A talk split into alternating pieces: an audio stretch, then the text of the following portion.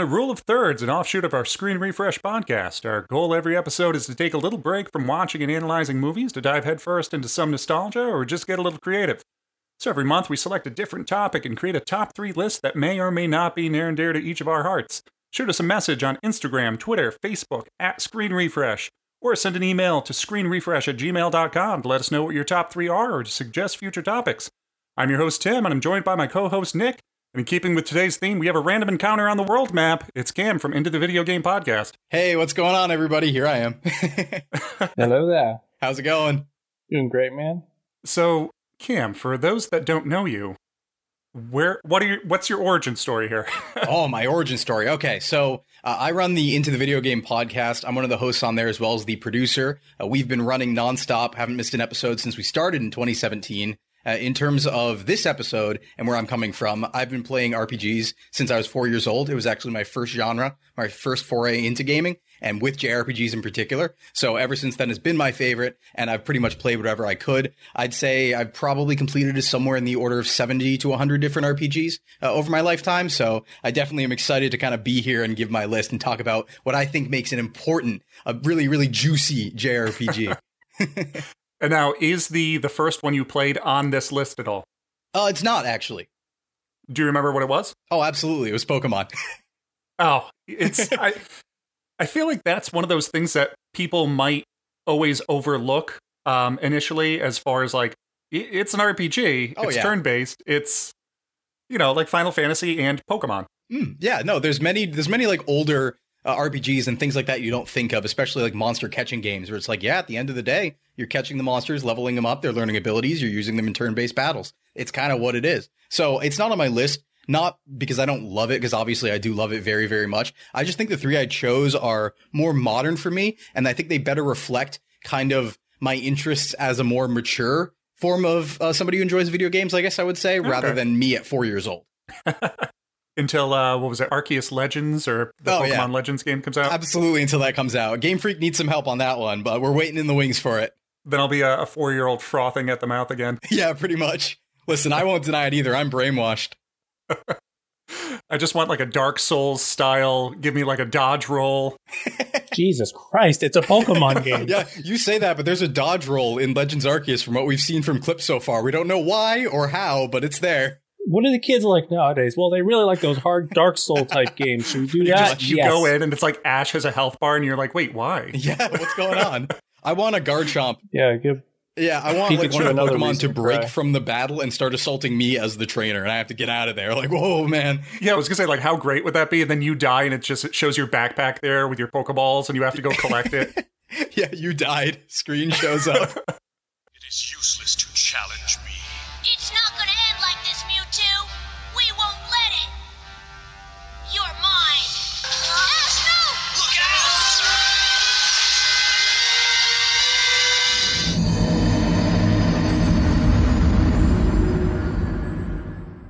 So, yeah, for anybody unaware, you might have gathered. So, we're here today to talk about RPGs, role playing games. So, all sorts of things out there. I know you might have heard phrases like the JRPGs, KRPGs, uh, WRPGs, kind of the Western style, more action based things. Um, the JRPGs, the Japanese style, more kind of turn based things. All sorts of stuff out there, all ultimately coming down to you have a character with a role in the game that usually this is kind of tied into things like experience, gaining levels, gaining new things, getting skills, all of that, and just kind of being able to grow throughout the the entire game. So it's kind of a wide net we're casting here today. I know some of us, uh, I myself, will be focusing in on kind of a, a specific type here, um, but we're going to be kind of covering a bit of everything. And then rest assured, as time goes on in future episodes, we'll probably be coming back to this well a bit, just because it is a kind of uh, a large thing to kind of shoot through from the beginning of time until now. It's the same as if we just said, we're for the past 40 years, we're going to do top three shooters. Well, there's probably a four dozen different things that are going to make the list. So, covering a, a, little bit just to give somebody a little bit of background here. Um, Cam, I know you as a, an RPG lover and game historian there. Uh, do you have anything that our dear audience should know in terms of role playing games? Yeah, totally. So role playing games as a genre actually was, if we talk about kind of the invention and the origin of it, it really starts, I think, and a lot of people agree, uh, with D and D, with Dungeons and Dragons in the West. Uh, so a lot of people think, you know, the games like Final Fantasy, Dragon Quest popularized the JRPG and the RPG in general, even in the West sometimes when compared to things like Ultima that did come earlier. Uh, but in many cases, what actually happened was JRPGs were copying the original ideas that the West was having with Dungeons and Dragons the whole idea of these stat systems and level up and freedom and encounters and stuff like that. So it was kind of a process of JRPGs and the Japanese seeing what was going on in the West, especially with some of those early PC games as mentioned, and then kind of putting their own spin on it, putting their own formula on it, and their culture also uh, bringing a, a, breath of fresh air to it, which then was aped across the entire world because that that whole concept that they kind of ran with blew up and was uh, the best thing ever. So, and then it develops, and you know there are phases, obviously, of it going back and forth between who has kind of the I call it control of the RPG market, like who's having the real innovations, the real success. I know, obviously, at the times, you know, we're talking late aughts, early tens. When uh, things like Skyrim started coming out and things like Oblivion were coming out earlier than that, where it was like, yeah, no, the West is actually having a real run of it right now. But then you move into like now with 2017, 2015 onwards, you have things like Breath of the Wild, which uh, some people don't consider it an RPG, but it does have some stat subsystems, and more so the RPG open world games, where I actually think that the Japanese came back and had a really big success in revitalizing those. Uh, beyond that, yeah, there's many different types of genres. You have strategy RPGs, also called uh, tile-based RPGs. Sometimes those are things like Fire Emblem, where you're moving individual units or groups of movements uh, across a map and having them battle other units basically. Then you have your turn-based JRPGs, action RPGs. There's a whole ton of things. The, the really underlier, I guess I would say, is what classifies an RPG, to me at least, is it has to include a sort of robust stat system and some sort of level up and customization. Yeah, I think at the end of the day, I know Dean, who, for those of you who are usually used to him, is not here today joining us. But we've all made the joke of role playing game can be anything. If you have a character that's playing a role. It's yeah. a role playing game. So yeah. Halo role playing game, uh, Mario role playing game. You're playing a plumber.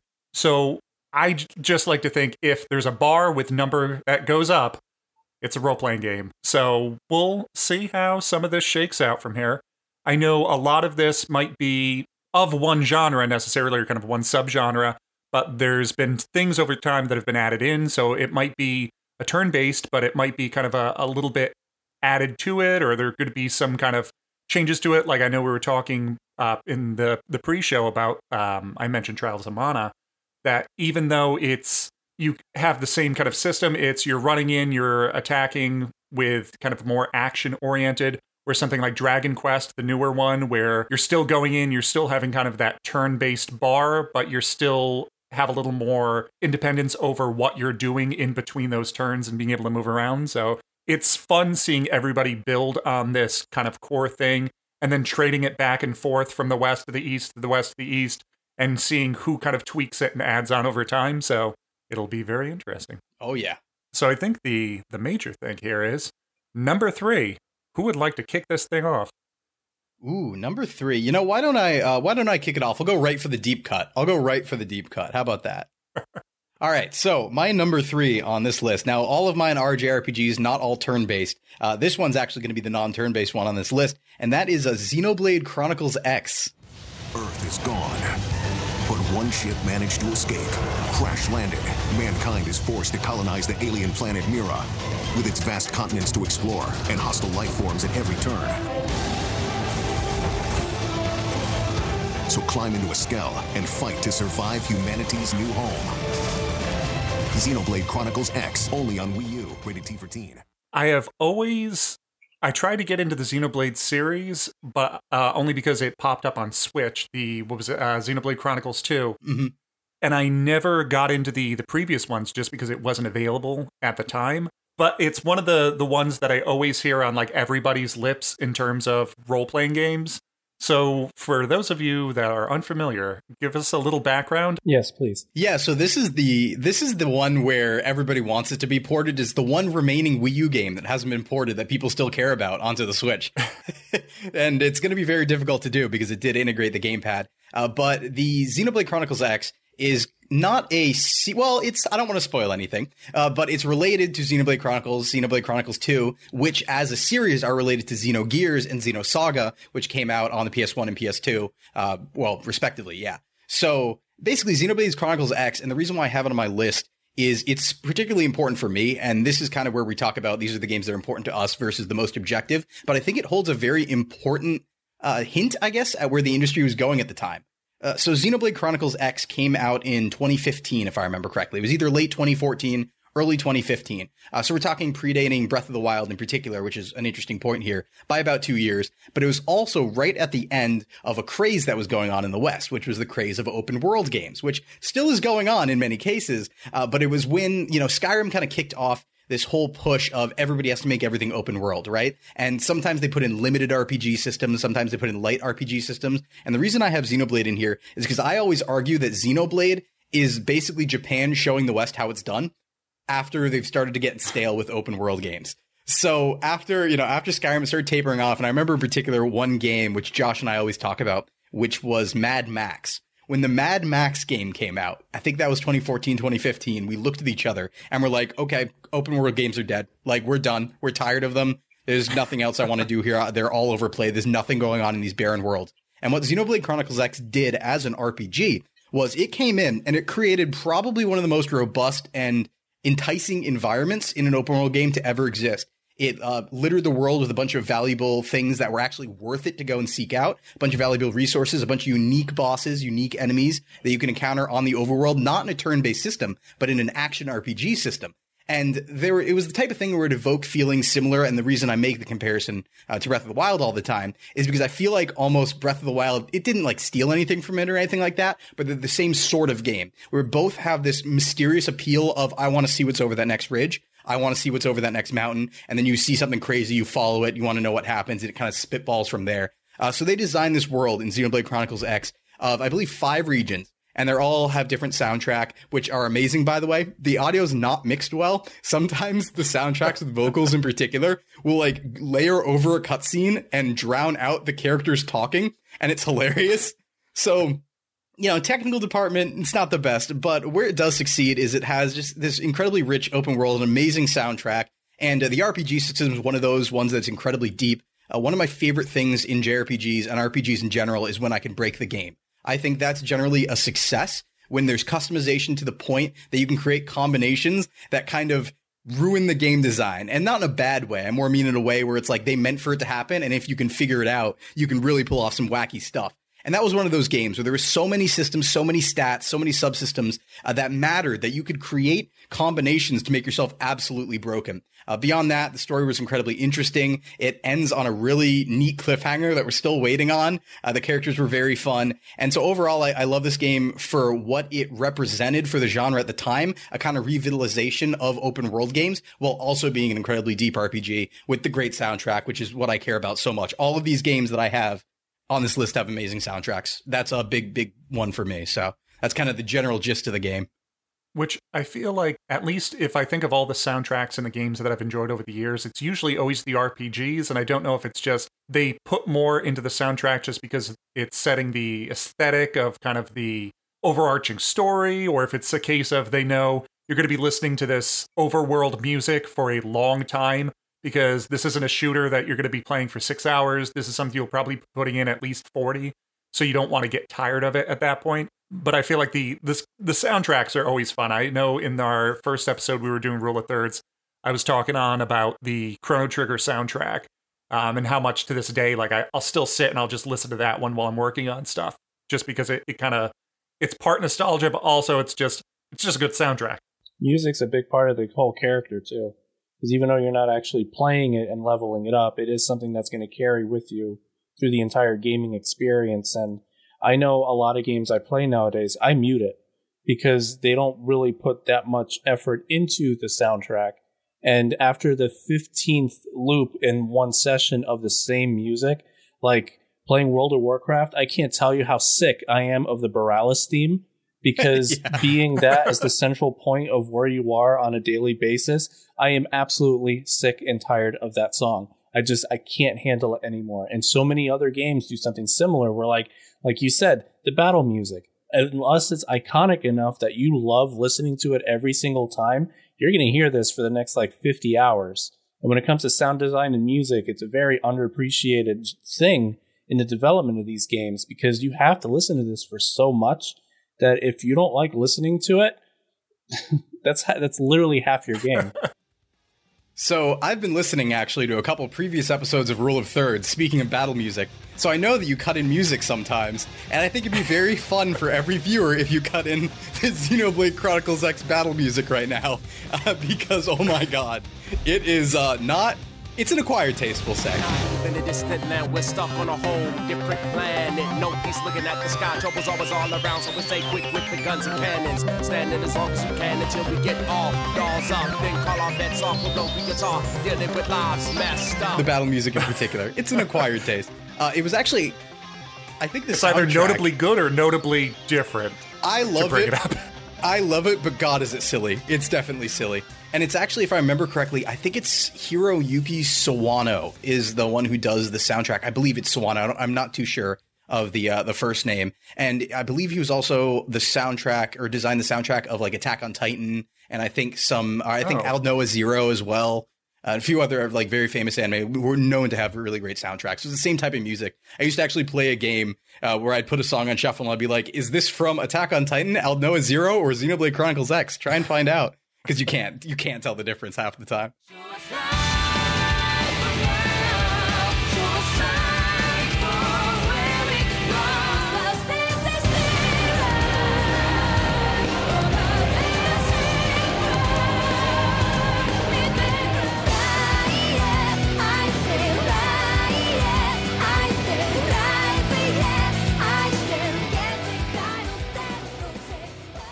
But yeah, so as far as the, I mean, as far as music goes, I think that the first two things that always come to mind is the Pokemon battle music or uh, the victory song from the after every battle in Final Fantasy VII.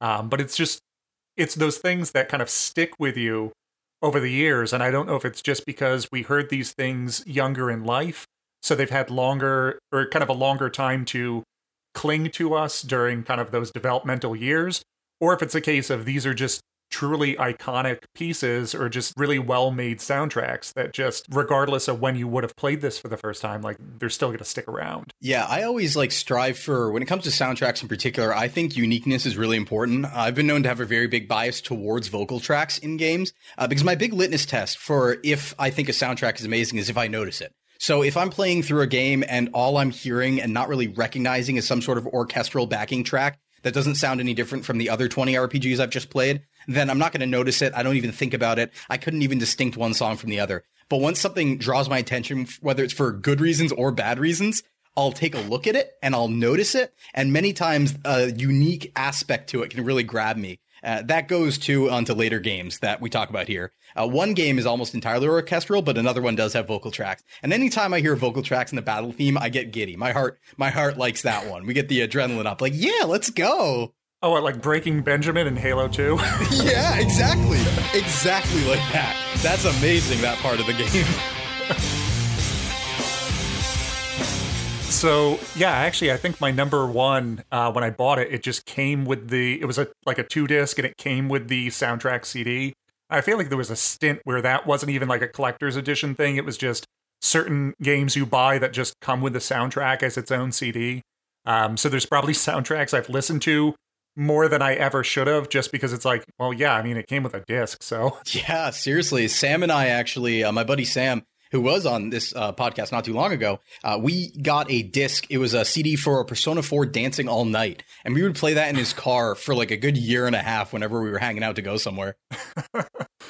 so as far as um xenoblade there so in terms of the the combat you said it's um action oriented now do you still have a a party in that and you control your main character or is it strictly just your main character Yeah, so you have a three person party in the game, and it's, I guess, what I would call UI spam. Uh, one of the big criticisms of the Xenoblade Chronicle series as a whole is you get a lot of silly UI things going on where there's like a hundred things happening on screen at the same time just because of how uh, deep the system is, and it wants to show you all that information. So it's really off-putting to a lot of people. Uh, but if you can kind of look past it, as I do, it it just showcases the depth. I guess I would say. So yeah, you. I would guess I would akin it almost to like MMO-like combat because you approach creatures on the overworld or you approach enemies on the overworld, and you don't go into a turn-based fight, but you also like can't dodge things necessarily. Like you'll be hitting your action commands. Think almost like a Knights of the Old Republic type combat Okay. where you're approaching each other, selecting action commands, but it's happening in real time and things are still going on while you're selecting commands and things like that. Uh, the other Okay. part of that too is that halfway through the game, you actually get access to mech suits. And they give all your characters giant mech suits that can fly anywhere. So then the overworld becomes even more that much easier to explore. And obviously they're designed around having this multi-layered vertical world. Uh, so not only does it revamp the battle system entirely halfway through the game, also the exploration. So that was that was a big thing about that as well.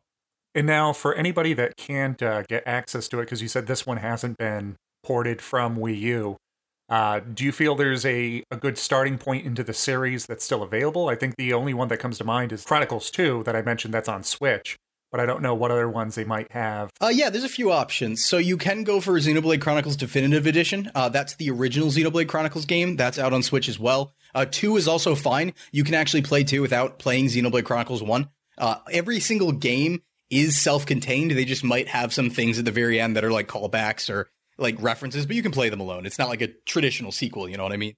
Uh, other than that, too, also uh, just you know, I'll put it out there. Not not uh, recommending anything, but I know that uh, the game might be emulatable, so there's that as well. We are very pro emulator here, uh, seeing as our our SNES days of trying to find Super Famicom games uh, for what was it, Gundam Battle Assault and all of that. Yep, yep. Um, so yeah, I think I might. I think I back when Chronicles Two came out, I bought it, and then I think I ended up trading it in a little while after because it was like it didn't scratch the itch at the time. But now, seeing as I've converted almost entirely to digital, it's more so. So once I purchase it, I can't trade it in. It's like Mhm. no, you you own it now. You got to play it. yeah, There's nothing else you can do with this. Absolutely. Um, so I think it's something that I need to give another shot to. Especially, do you know if the the definitive ends up including in the the mech suits? Because I mean that checks my boxes. So the definitive edition, the definitive edition is for Xenoblade Chronicles, not X. There are three separate games. Okay. Sorry, I might have been uh, confusing about that. There's Xenoblade Chronicles One, there's Xenoblade Chronicles X, and then there's Xenoblade Chronicles Two in release order. So X is hasn't left the Wii U, but the original Xenoblade Chronicles has a Switch port. So that's probably the best way to enter the series, or with two. If you just don't want to deal with setting up the Cemu emulator and you just want to hit one of them, I would say go for one or two. They're both great games. Uh, I enjoyed both of them. It's just not, it doesn't have that special place that X does for me because I th- felt that just X was important for the industry at the time. It felt to me like when X came out really that year, and this was pre podcast days for me, but I was telling all my friends, I was like, this is Japan showing the West how it's done with open world games. They need to learn. and they're going to, and Japan's Shot about in to the arm teach we them. needed. Yeah, absolutely. Japan's about to teach them a lesson. And back then, we used the School of the Undefeated of the East's ultimate secret technique. Xenoblade Chronicles X. So yeah, I, th- I think I'll uh, give it a, a first playthrough for the Xenoblade series. But that was Xenoblade Chronicles X.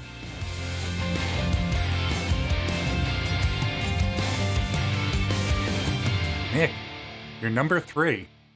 So my rocket propelled grenade is this was actually a really um I had to think this through because I changed it during this because in terms of story, this is not the game, but in terms of gameplay mechanics, I feel the sequel was better than the original, and I'm actually going to go with Pokemon Gold and Silver. You've conquered red. You've mastered blue. You've triumphed over yellow. You've caught them all. And now you're ready for the next step. Welcome to the world of Pokemon Gold and Silver. Tons of new Pokemon, new adventures, and worlds to explore. New badges to collect. So you've got to ask yourself, have you got what it takes? Pokemon Gold and Silver, rated E for everyone. Gotta catch 'em all. So the problem I had with the original one is that in hindsight, red and blue is incredibly broken. There's a lot of things that don't actually work as intended. So like you get your Scyther. He has super high attack damage and you can't wait to crit with your slash. So what do you do first? Swords dance. Uh, was that it? No. Uh, what's the name? Uh, of focus, attack? focus energy is what you're thinking of. Focus, yes, focus energy. That attack is supposed to like substantially increase your crit ratio for your next attack. Red and blue, it doesn't work. It actually does the complete opposite and it halves your critical strike chance instead of doubling it. It's actually broken in the code. Not to mention, there's a couple of other tweaks in that, and like Twitch Plays Pokemon is a huge, perfect example of how a Venomoth was able to defeat a Dragonite without actually being able to have any like for a matchup. It, it's a no-brainer. The Dragonite would have won, but because of the AI and how it functions, the Venomoth won, and it was able to abuse that kind of AI. They fixed a lot of that in the sequel, and that's why I'm going to go with that one. Plus, with the enhanced breeding and um, not to, like in the updated move sets, I just feel like this one was definitely my better foray into this RPG realm than the original one. Even though the original one still like I love everything more about it except for the engine. Yeah, I uh, I know in particular I was actually looking at my list and I had to decide, okay, I have my short list. What Pokemon game am I gonna put on my short list? And I was thinking because I've played, you know, every game, every version, and I also actually chose Crystal. So I chose a Gen 2 game as well as a showcase of Pokemon uh, for similar reasons. I agree. I, th- I, think it's just an advancement of the system. The day night cycle is amazing. Uh, plus, especially if we're talking our personal favorites, if we're talking about various types of nostalgia and things like that, there's nothing as comfy as being in your sheets playing by the light of a like lamp at nighttime in gold and silver. That's that's never coming back again. You know what I mean? Yep. My um my hardcore team that I built for Pokemon Stadium was done in gold and silver because of the ability to have the proper breeding. And actually, no, breeding was introduced in this one, if I'm not mistaken. So yeah, absolutely. So like, um, having all of those memories of training my entire team from eggs into what they were, and then even for like some of the cups that um, were available in Pokemon Stadium that you can do. I've never seen in any other type of game that's similar to Pokemon where you can do stuff like that. Like one of my favorite ones was the Baby Cup, where you can only take uh, first gen Pokemon up to level five, and that's it. You couldn't do anything else with them, so you entirely had to focus on breeding. And the combinations that you were able to do that were not natural to level fives was fantastic. It really made you rethink the entire game. And even though it's Pokemon Stadium that you're playing, that's only a fraction of it. You're doing all of the work in Gold and Silver. Right. Yeah, absolutely. So it was really amazing on how they can extend the gameplay of not just one game but two at the same exact time. That is absolutely brilliant. I still Nintendo, please, please make Pokemon Stadium three, please. We all want it. We've been saying it for years, and you know it'll sell. So maybe with the Pokemon Snap coming out, I'm hoping that uh, Stadium is just around the corner. Give us Stadium, you cowards. yeah, seriously, it's such an easy, easy no-brain move. Not to mention with all the esports that are available now, you put that on a streaming platform that's easily accessible to Twitch, they're going to make so much money. It writes itself. Yeah, the Pokemon Company International has always been the worst at making Pokemon successful out of any other thing. Like, the anyone in the world is better at making Pokemon successful than Pokemon Company Inter- International when it comes with support of, I don't know, you know, side games, card games, card video games, uh, esports games. They're just dropping the ball left and right all the time. Well, I know what we said for years is like all we want is give us a Pokemon MMO but it's probably at like Game Freak behind glass, like a break in case of kind of situation of yeah. guys, we're gonna have to file for bankruptcy, break the glass, we do the MMO. So I feel like this might be in a second smaller glass case next to that of just give them another stadium. Yep. There's a uh, Nintendo Vault I like to joke about all the time, which is just a room where Nintendo keeps all of the games that everybody wants, but they never put out and they just grab from it when it's a break in case of class situation. but like everything's in there. You know, you got you got like Melee HD in there, you got Stadium in there, uh, you got new Mario Karts in there, you got new F Zeros in there, Star Fox games. They're all just ha- hanging out. They're just waiting.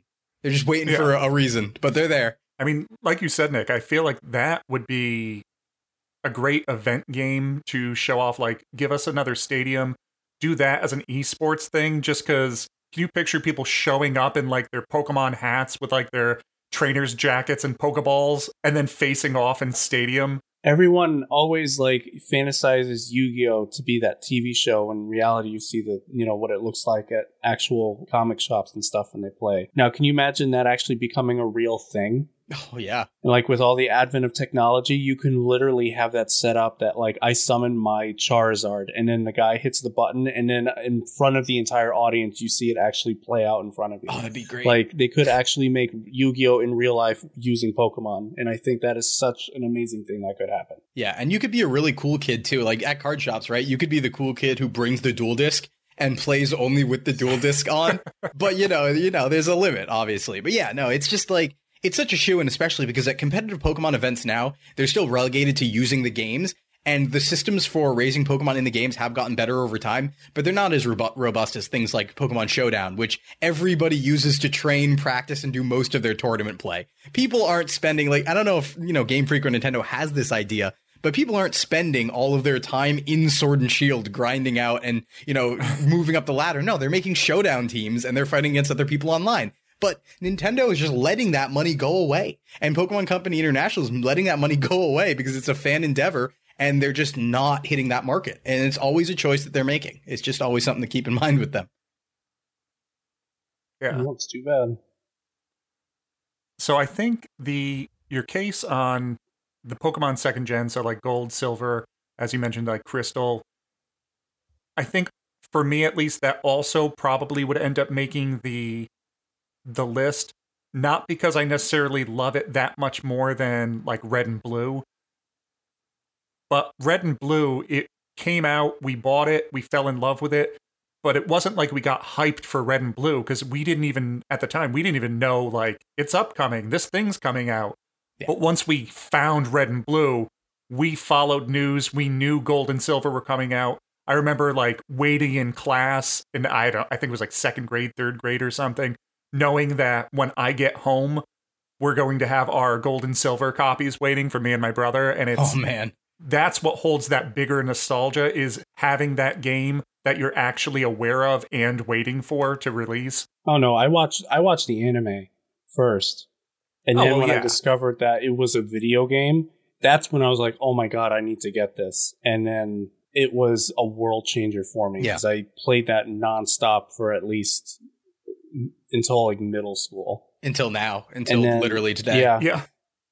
like I still get hyped, and it's that first gen story of just you know like Pewter City going all the way up to the Elite Four through Viridian and all that, and like that to me is still the best story. I, like I played X and Y, I couldn't tell you a single thing about the story. I don't remember anything about it, and then I tried playing the Hawaiian one. I don't remember which one it is. Sun and Moon. Sun and Moon, yeah. I, I I didn't even finish it. Like the story to me is so boring. Like it, they haven't changed the whole formula in so long that it works for them, but in this case, it also works against them because I feel the story is just the anime helped flesh it out that much more. And the anime is how I remember the story of the game in my head, even though when you read, you know, when you actually play the game, it's nothing like that at all right. but right. still like you, go through like all the badges and stuff and like that to me is so memorable and i love the setup for it that the sequel tried to play into it a little bit with gold and silver but it, it just never hit those marks. The yellow was cool but it still fell victim to the same engine that red and blue had. And like crystal i'm sure would have like enhanced the story even more and it still had that awesome stuff. I never actually got to play crystal. At that point that's when my interest started to wane Also, speaking of the earlier games, the later games, I know we started with like Team Rocket, and then it ended up being like, was it the Team Magma and these other things that went on? At what point in the series did it go from the villains trying to like capture the Pokemon for like a kind of a some sort of underground crime thing to becoming we need to capture Pokemon to cleanse the earth for a rebirth kind of situation? like Oh. when when did that escalate? Three actually. That that's Yeah. Magma and Aqua. So pretty much right away, you know, Team Rocket's out there doing their thing for two games, but then Magma and Aqua are like, yeah, we gotta, you know, get rid of the ocean. We gotta get rid of the land. Whatever, man. Yeah. And then Cyrus comes out in Gen Four, and he's like, "No, we just let's refresh, let's reset the world. You know, humans Yeah. are bad. We're Let's parasites. we're yeah, we're parasites." And then in uh, five, we just just Psycho Killer, just crazy man. And then in six, yeah, you have let's cleanse everybody, Hitler allegory, Lysandre, and yeah, you know. And then then uh, you have seven where they're just goons, and then eight where they're just uh, soccer fans. So there's, there's a Hooliganism. there's yeah, the logical next step.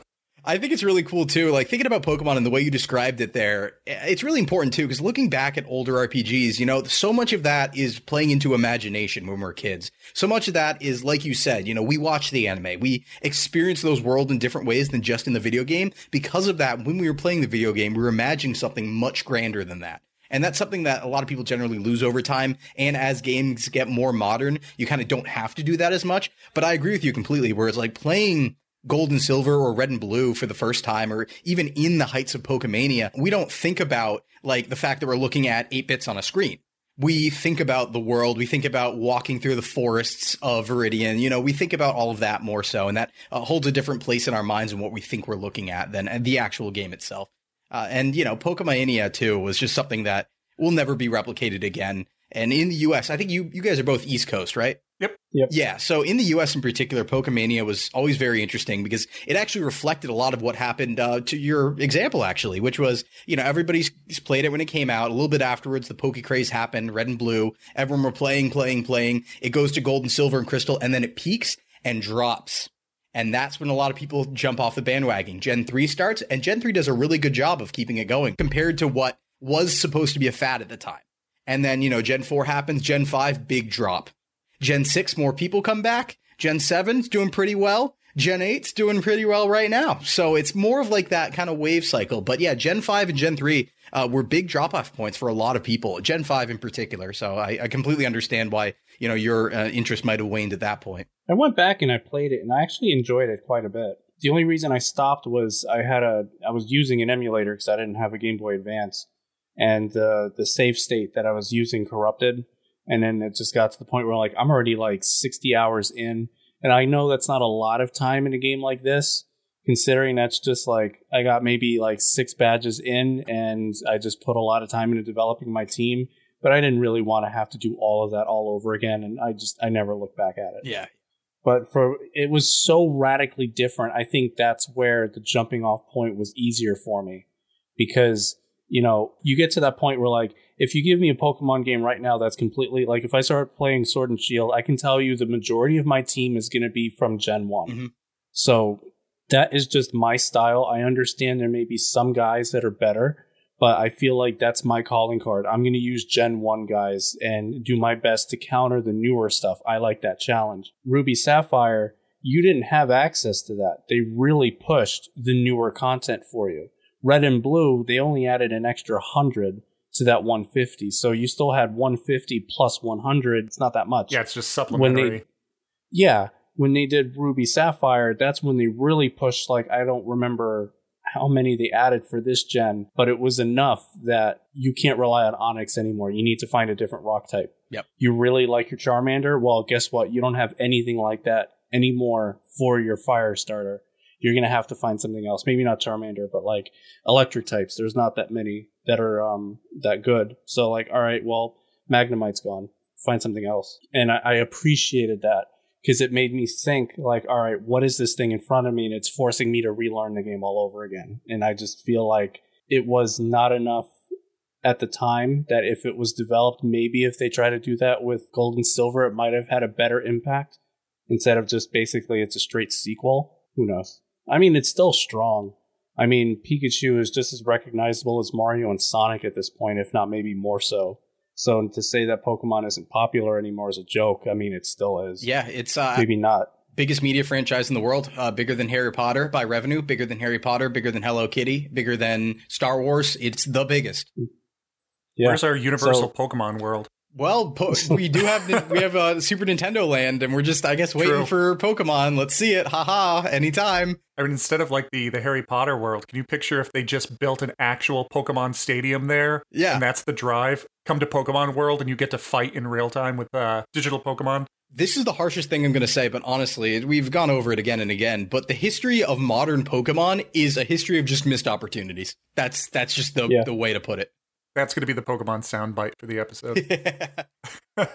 so yeah, that- oh good. That is that, that no that is that is my uh that is my third choice because I know we can talk Pokemon all day and it's it's still a you know it's a it's a classic and it's definitely a fan favorite because it's just it's never done me wrong. It's always been a, a an awesome game to play. It's very well made and um yeah I mean I'd be down. Yeah, now I don't have to feel bad because I'm not the one who had to bring it up. So, woo!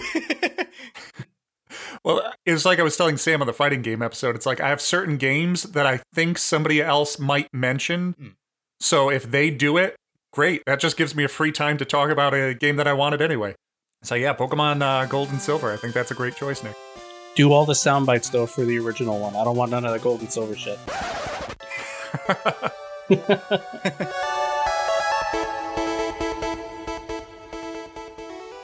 So for number three game, uh, this one is a PS2 turn-based RPG. Came out in 2004 in Japan, later in 2004 in the US. It is a sequel called Shadow Hearts Covenant.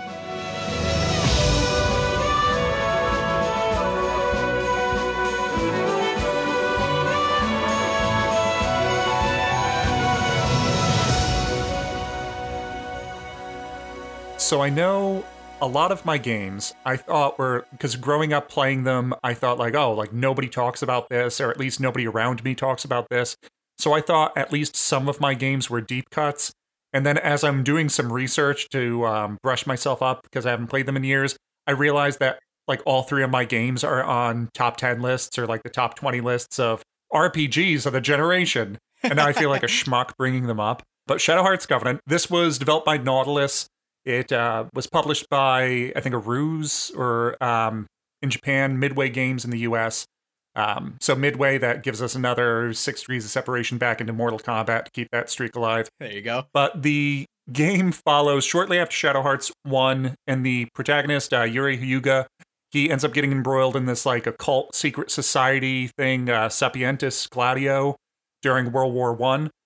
So it's one of those games that I have no memory of how I found it or how I originally ended up playing it or how it ended up in my house growing up. But it's still been in my brain that every so often I'll remember like, I wish they did a remake of that. I missed that game, but I still don't remember how it happened in the first place. So it's a turn-based RPG that used a cool combat system called the Judgment Ring. So pretty much it's like a clock hand that spins around in a circle, and then for each character, as you time hitting that clock hand against the markings on that ring, you'll end up doing your either attacks or multiple attacks or critical attacks. Um, this way ends up adding a little bit of active participation into what would otherwise just be a, a turn-based RPG. So it takes the turn-based strategic element and then adds a little bit of that kind of outside action to it of being able to control it. Kind of like when we were talking about um, a while back, like Super Mario RPG Legend of the Seven Stars, having to time your hits to do bonus damage from there. So this way you're not just kind of hitting the button, letting it go. You get to keep an eye on it, kind of um, you have to pay attention a little bit to it. You know, to this day, I still do the timed button press in any game that I play that has any kind of semblance to like, all right, I pick this attack and I hit, you know, A, and then the character does the attack, and then just as he's about to hit, I always, always hit A at the same exact time with the same timing for yeah for Mario RPG. Because deep down, like the, like the Pokemon thing, one of the urban legends is like you throw the ball, it hits, and then you hold B and down at Yep. the same time, and it's guaranteed to do it. Like ever since, I always do that, and the RPG thing is exactly the same. Like every time they swing that sword, hit A. The second you hit, you're gonna get a crit. Oh, it didn't work. It's because you didn't hit it Yeah, right. clearly. Yeah, I would rather find out like just do it. If you end up seeing like, oh, the damage went up, great. This game has this system. Right. If not, eh, I think it works for me. Yep. Yep. Yep. So I don't know if you guys follow this game, but the so they had this thing. The main character was called a harmonizer. So what that was is he's able to um, get different demons throughout the game that he fuses with to then transform into these different things that give them different stats, different abilities, and whatnot. Which, for the time period, 2004, this was a bit after my getting into the DBZ craze. And then around the point where like they're doing fusion and whatnot, Oh and yeah. seeing that and then seeing this and being like i can fuse with monsters and then transform into a new thing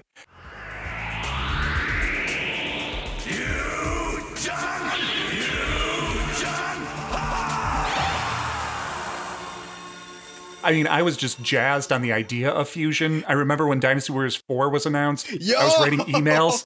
I was writing emails to like um, Koei and Omega Force, being like, uh, "I hope in the fourth one you guys add fusion because it's going to be the next big thing. Oh, Like player one, player two needs to be able to fuse together, and just you have to both work in tandem to control like Lu Bu. yeah, it's Zhao um, Yun and Cao Cao together. Yeah, I just want one super warrior. Um, so Dynasty Warriors ten, you still have this chance. oh God. Do me right. Mm.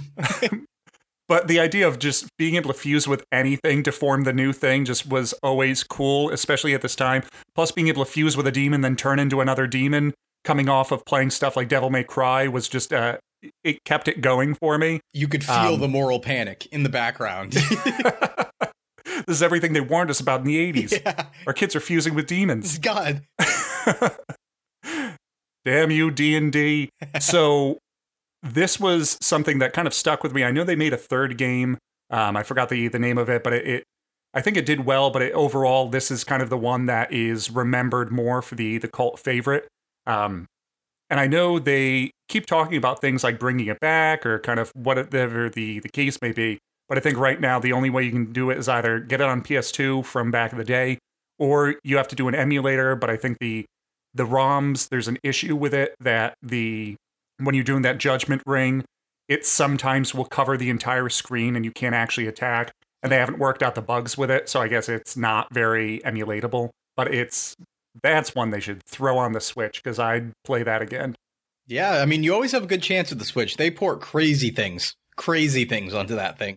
The fact that I think I saw Nippon Ichi Software was releasing like Phantom Brave and a couple other thing as like a compilation, I was like, why? But okay, sure. It's eventually going to turn into like the Steam store. Yeah, It's like I just have to sift through 10 billion things. But you know, at the end of the day, I guess I would rather just have all of those options and just be like, yeah, okay, so 9,000 of these I won't play, but the other 1,000, like, yeah, I'm on board with that. Yeah, absolutely. So yeah, definitely uh, Shadow Hearts Covenant. That's uh, one of the favorites. That's a. I like that. I feel like that's a deep cut, honestly. Well, I- what like I said, like I thought, oh, these ones, uh, nobody. Maybe it was just growing up. None of the, my friends liked any of these ones. But then I go and it's like, oh, top ten RPGs of like the PS2 era, Huh. and this is like number two or number three, and I'm like, oh, well, where were all those people to talk to for all of my middle school days? Yeah, that must be like that must be like a PS2 specific list for sure. Because like whenever I look at top RPG lists, I've never seen that once. That's why I was like surprised. I was like, oh wow, that's that's a deep one for sure. Um, I especially assume, I mean, I assume that Persona 4 obviously is number one on the PS2 list, but I'm joking. Never heard What's of it. up? when I think back, whenever I think of RPGs, traditionally I think of Super Nintendo. Mhm. And I think that once PlayStation came out, that's when other game types got to shine. And I think that's where a lot of your friends diverged from that. Because once PS2 hit, I can't. I know there's like Final Fantasy X shook a lot of, or like made a lot of waves when it came out. And um, I think Phantasy Star Online was on there too. And that was one of the few. What was that other one that was able to actually use the modem that you can buy? Ooh, so uh, actually- with PS2, that would be Final Fantasy 11, the MMO. You could use a modem on PS2 to play online. Wow, that one's Yeah. been around since PS2. Sure has. Oh wait, I'm thinking of um, 14. 14. Yes. There's two MMOs, 11 and 14. But yeah, like at that time, I can really I can't think of as many compared to like all the action games and shooters that started to really come out at that point in time. I think that's probably just what ended up happening. which was probably a case of making use of the hardware you had at the time, which once you hit PS1, once you hit N64, now we're able to actually start doing this kind of more shootery thing because I can move in a 3D space and actually like aim and move around in like three dimensions, um, which is I don't remember too much of that on the the Super Nintendo days, other than maybe like that one Jurassic Park game we talked about a while back. But yeah, I think that that's a good point. It might just be a, a case of they drifted off to kind of these new genres or the more growing genres at the time. And then we kind of, even though there were still a lot of great RPGs coming out and we were still kind of in that great RPG period, everybody kind of started drifting to the new thing. So then you started having all kind of the the hardcore enthusiasts still sticking to the new stuff coming out. Yeah, like as a as an outsider, I want to definitely put a disclaimer up saying that I am no means like saying this is this is why you may not have played them, but at least thinking back, I wasn't in that genre. I was in like there are a few exceptions that brought me in, but it never kept me around long enough to be on the lookout for the next big RPG to come out. So like when Final Fantasy X came out, I had no interest in RPGs at that time, but everyone was talking about it. So then, of course, all right, Blockbuster night. What are we renting tonight? I pick up Final Fantasy X, and I understand why. Yep. This game is amazing, and I just can't think of that many other games around the PlayStation 2 era that would have brought me in that direction again.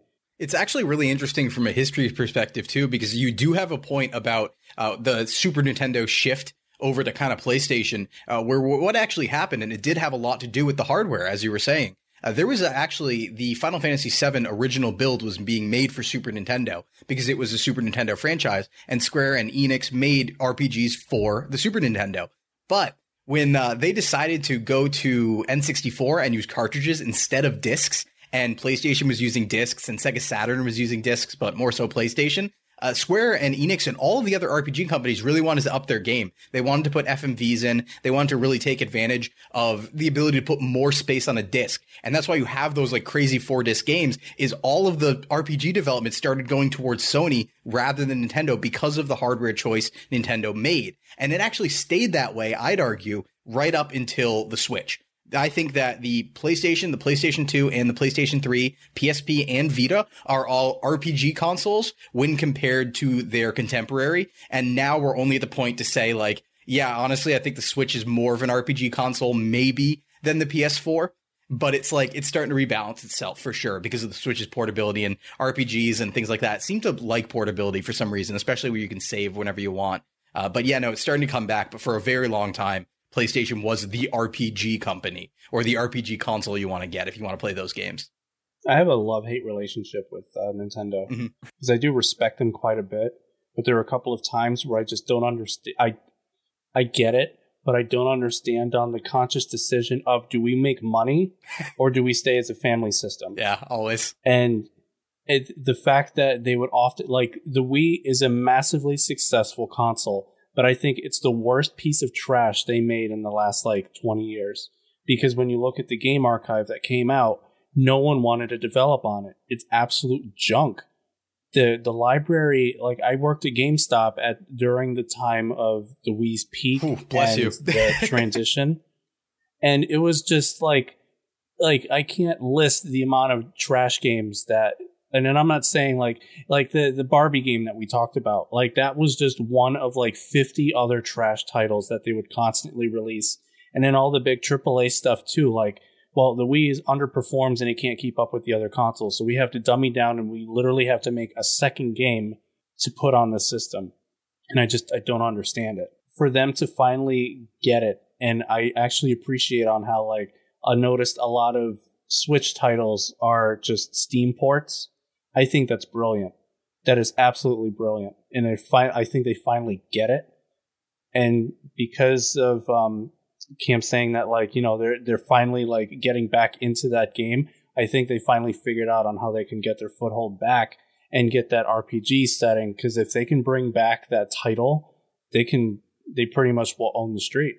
Yeah, and it's also too like especially with the Wii, there's kind of this weird dual situation going on and you can see the progression happen and uh, what you're saying is 100% correct because with the Wii, it was appealing to a more casual audience. Because of that, it sold like 100 million units. It was a ridiculous success. It blew the PS3 and the Xbox 360 out of the water in terms of sales uh, worldwide, right?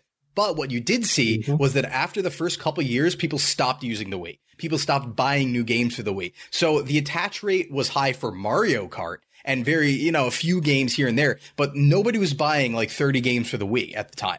And it also, you know, the, the PS3 and the Xbox 360 were the only relevant consoles for a good few years.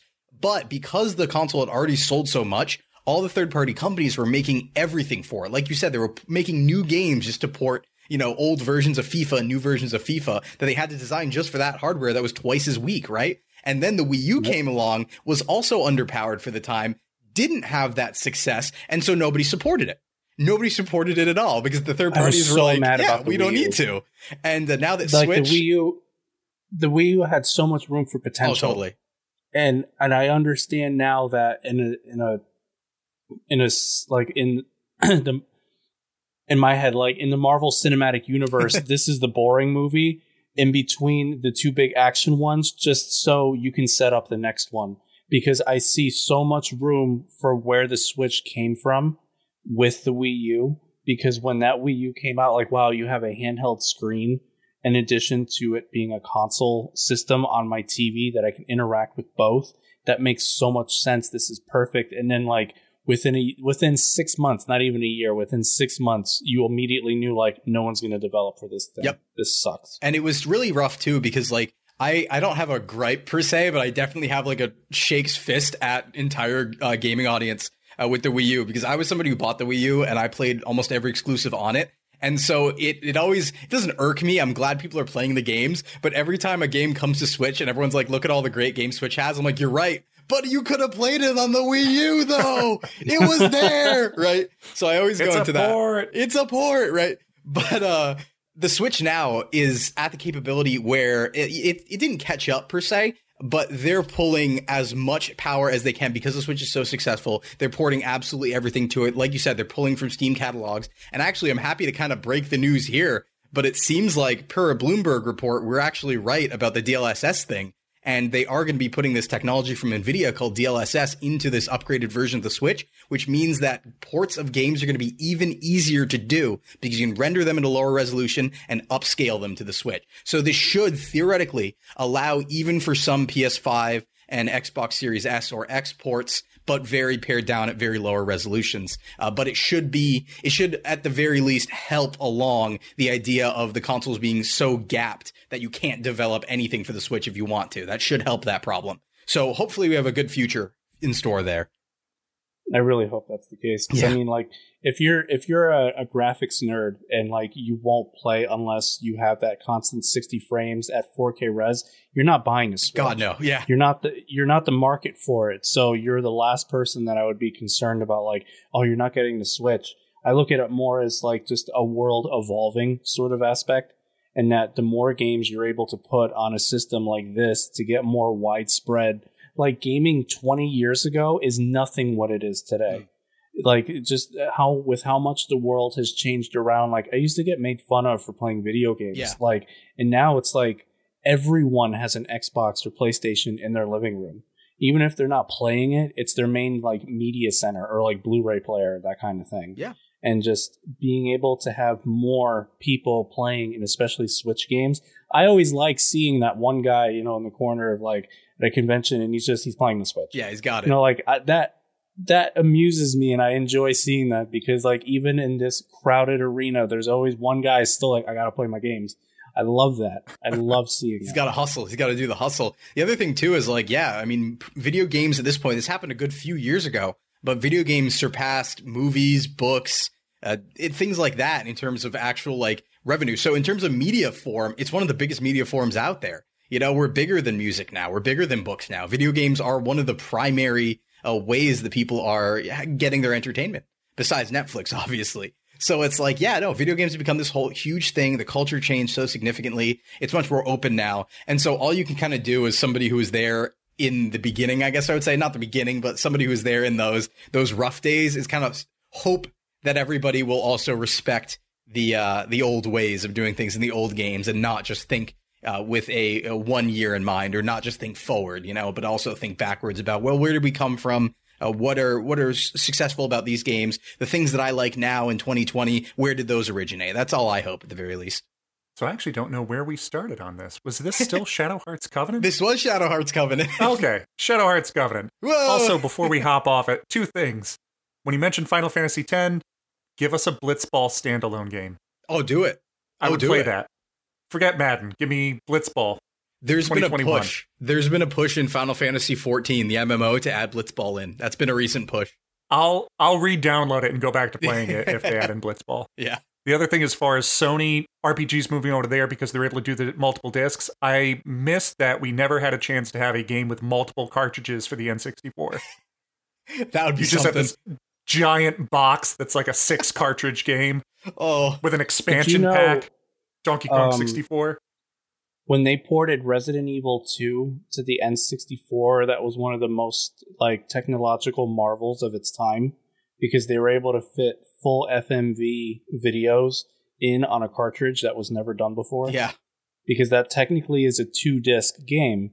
And even though, you know, it, it's not an RPG and it kind of like digresses a little bit, but just the fact that they were able to do that on the N64, that was a huge deal at the time. Oh yeah, especially too with like if you think about how Sega did it, which was really wild in particular, where it's like, yeah, when Sega wanted to use FMV, they made the Sega CD, which was a disc system. And then after that, they made the 32X, which was a cartridge add-on. But there weren't FMV games on the 32X. They were on the Sega CD. You needed to have the Sega CD. So yeah, 100%. It's like, that's crazy. It's like with all those stories of the past, right? Where it's just like this insane technical marvel because of limitations that uh, had to be pulled off. Where we see quite the opposite these days, actually, where technical marvels do happen and, and optimization does occur, but you'll also see, hey, the reason why games are 70 gigabytes is because they didn't compress their audio. That was just a choice they made. So it, it's one of those things too, where it's like, yeah, the, the marvels they pulled off in the past seem way more impressive than nowadays.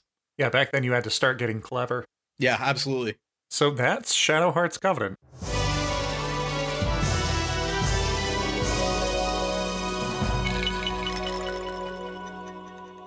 Woo! Which brings us to Gam, your number two.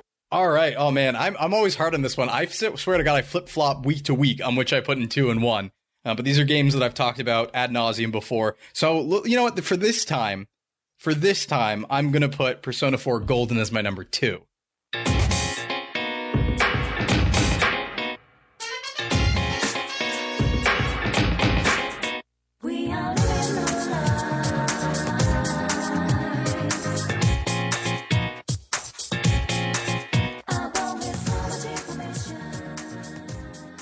For this time. I always hear stuff for Persona. that that must really be like I've never played it ever. Yeah. Um, like there's one guy I watch on YouTube that does like video game covers on guitar, and Persona is like number one that he constantly puts out for stuff. Mhm.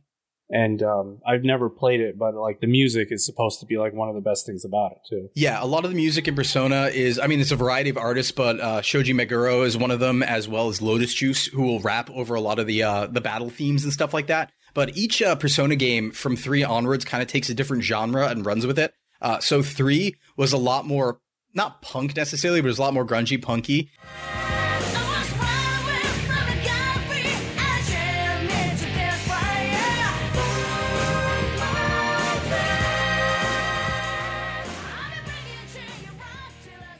Uh, four is kind of like J-pop and a little poppy.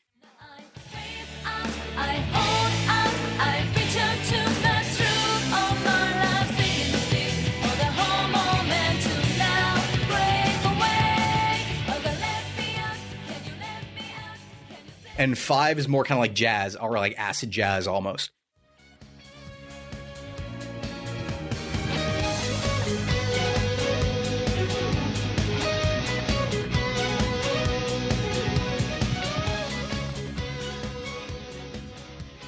And so each Persona game in the modern iteration, and we say modern because Persona 1 and Persona 2 are great games, but like they don't really count anymore, unfortunately, and nobody really talks about them. So when we're talking about Persona, we're talking about three on. That's the that's the real the real hot take these days. But yeah, I just uh, the reason I chose four uh, in particular is what it meant to me. So four Golden was actually what made me get back into video games. Uh, there was a period of time when I graduated high school. So towards the end of high school, I was really I, I started kind of not leaving gaming, but I was really only playing Pokemon and like Dota 2 and you know games here and there, some Skyrim here and there. I was only playing a few games and uh, I kind of went off. I was focusing a lot more at the time on reporting. I was actually at my high school. We had a show, like a TV show that would broadcast, and I was doing political reporting for that morning show. So I was really into political journalism and stuff like that, focusing on that more. And then I started going to college, and I had all this free time, and I was looking into what I should buy. And this was around 2013, right? So the Wii U was out, uh, the PS4 and Xbox had just come out, and I was looking, and I was like, "What's a Vita? What's a what's a PlayStation Vita? That's crazy, huh?" And so I just kind of picked it up, didn't really know what I was in for, grabbed that, and I was like, yeah, I'll play it in the library when I'm not doing homework at college, right? And I picked up a game called Persona 4 Golden because it was on the top list of games on there. And I started playing the game, and immediately I was like, wow, I didn't know video games could be this good. I'm crying. So that was the game for me that kind of made me a video game lover and made me a game industry. Like what I do today is because of Persona 4 Golden. Uh, because I just was not ready, I guess, for what a game could be and how non-traditional it could be because this is what you're dealing with when you're playing Persona 4 Golden, right? It's not just like a a standard RPG. It actually like in function does have like it's turn-based gaze turn-based turn-based gameplay and you capture demons almost like pokemon and you can assign different abilities for them and there's fusion and all that and you're basically making your personas as powerful as possible to use them in battle. But the thing that got me about persona was the story the characters the setting and just how unique that was. We're not dealing with you know swords and magic here. We're dealing with some kids in high school falling into a tv and trying to solve the scooby-doo murder mystery in uh, jojo bizarre adventure part 4 town basically uh, so it's just such such a unique setting, and the music is you can never forget the music from it. It's mostly vocal tracks, including the battle theme. Uh, they're all incredibly impressive. There's a reason why people cover them all the time, and you just get this really great journey about like you know teenagers and going on self actualization journeys. I guess I would say,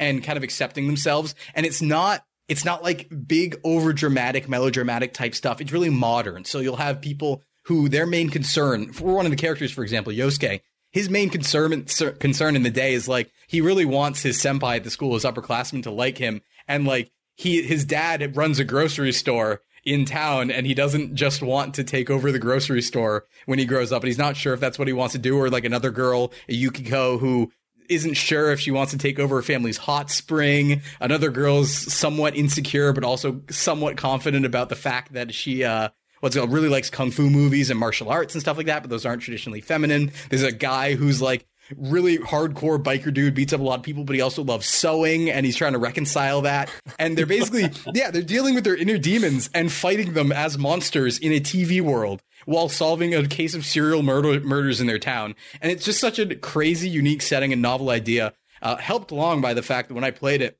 the Vita had an OLED screen, which is a screen technology that makes the uh, the blacks especially deep. The new Switch, the Switch Pro upgrade is also likely to have this actually per leaks.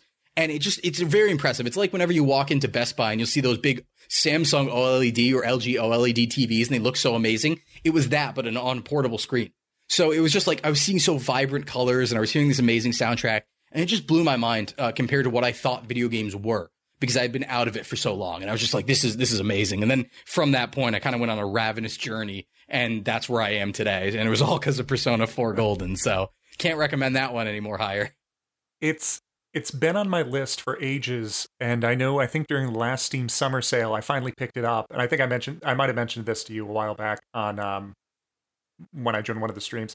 But the I started playing it, started loving it, but the only issue was because I enjoy it, I want to pay attention to the storyline. I it's not a game that I can just like, oh, I'll pick up for like Yeah. two minutes, I'll play real quick and put down. It's like this is something I want to dedicate time to. Yeah. And because my free time is getting less and less, it's it's finding that time to sit down and plug away at an RPG, which I guess is kind of a not a hindrance to the genre, but it's certainly something that's more difficult with the genre for me is RPGs. I can't just like pick up a play a quick round of an RPG and then put it back down. It's like, no, I, I need to get into the story. I want to get interested in these characters because I love. I only I'm maybe like an hour and a half into Persona Four, um, but it's trying to sit down and plug away at it, which I think is probably why on the Switch a lot of the popular popularity is picking up for doing all of these RPGs and whatnot because if it's something that you need to be able to dedicate time, well, it's turn based, so it's not necessarily something that you need to actively be doing nonstop if you're doing this mobile. You take it with you. I could be playing on a bus. Oh, bus stop comes up. I need to walk off the bus. I don't need like I could just pause it. Yeah. Nothing else going on. Or just it's my turn. I just don't select anything, grab it and walk off and keep playing. Suspend Um, suspends everything that's not multiplayer. You know, it's just Yeah. that just works. But it's Yeah. uh, so it's I important think that's too. why it's been yeah. It's important to to realize as well like uh, just talking about the time right? As gamers are getting older especially like the the average age of gamers is going up over time. And it's getting to the point now where it's in like the 28s close to 30s it might even be in the 30s already. And as that happens obviously people have responsibilities with families and jobs and things like that. And so as a genre rpgs either have to realize and recognize the fact that yeah people can't sit down for eight hours at a time and play anymore. There's some people that can younger people can people in different circumstances can but they can choose whether they want to kind of go for a more niche audience over time or maybe do something a little bit different. And that's why you'll see sometimes smaller RPGs come out. uh, more recently, where you'll see things that are like either you can save anywhere, either you can suspend anywhere, or they're like 20 hours or stuff like that. Like any AAA game is a good example. While not traditional RPGs, you know, there's a reason why things like Last of Us, God of War, those are all 16 to 20 hour games when you just play the main story. There's a reason they're not 80 hour games because a lot of people feel like they don't have the time for that. And anything with that sort of time commitment required will not sell as well. And that's kind of a big thing. So RPGs do hold themselves back, but that exact aspect of it is also what a lot of people find value in, in particular. Which I find kind of comforting to know that I would rather have an RPG be like 80 hours of content and know if I can only get to playing like sit down and bang out an hour a week on this thing, that this will last me the next like two years. Yeah. Because I know at least it's out there and it's ready for me. I'm the one who needs to get the time. I would hate for them to be like, yeah, we're going to cut these down. This is going to be the new Final Fantasy. It's uh, 14 hours long or something Yeah, like that. yeah. And be like, well, that's great, but I mean, give me my, Yeah, give I it. want my 80 hours. give it here, give it now. That, that's Yeah. the thing, right? Because it's like I I would be I would be insulted personally because I'm somebody who this is my primary genre. So it's like a it's a dual edged sword because on one hand it'd be like, man, if they were all 14 hours, think of how many I could beat. But on the other hand, it's also like the fact that they're 80 hours is like, all right, well, if three come out in a month, I'm screwed basically. Where it's like, ah, I want to play this is my favorite genre. Well, I can't do it quickly. Need to practice that uh, Shadow Clone Jutsu. yeah, right. Well, that's uh that's what happened to me this month actually because Bravely uh, Strikers came out. So uh, Persona 5 Strikers came out, Bravely Default 2 came out, and Monster Hunter's out on Friday. Uh, this month I had been grinding at Persona 5 Strikers and Bravely Default 2 so hard so I could beat both games. I think over the last 20 days I've put in a combined 70 or 80 hours and just so I could beat the games in time for Monster Hunter to come out. So when you do like RPGs and they come out fast and you want to play them, it's like unless you want to have an enormous backlog, you got to really, really grind it. yeah. But yeah, four is four, and and the other thing too is like just four versus others because I know a lot of people four isn't their favorite. It's difference in opinion, basically, and difference in what you're looking for. Uh, in particular, when I played four, I was coming off of kind of what I call a Gurren Lagann phase. Uh, which a phase phases I never left, which was just like, yeah, humanity, fuck yeah, friendship and all that cool stuff. Believe in me. Believe in the Kamina who believes in you. Right, I'll try.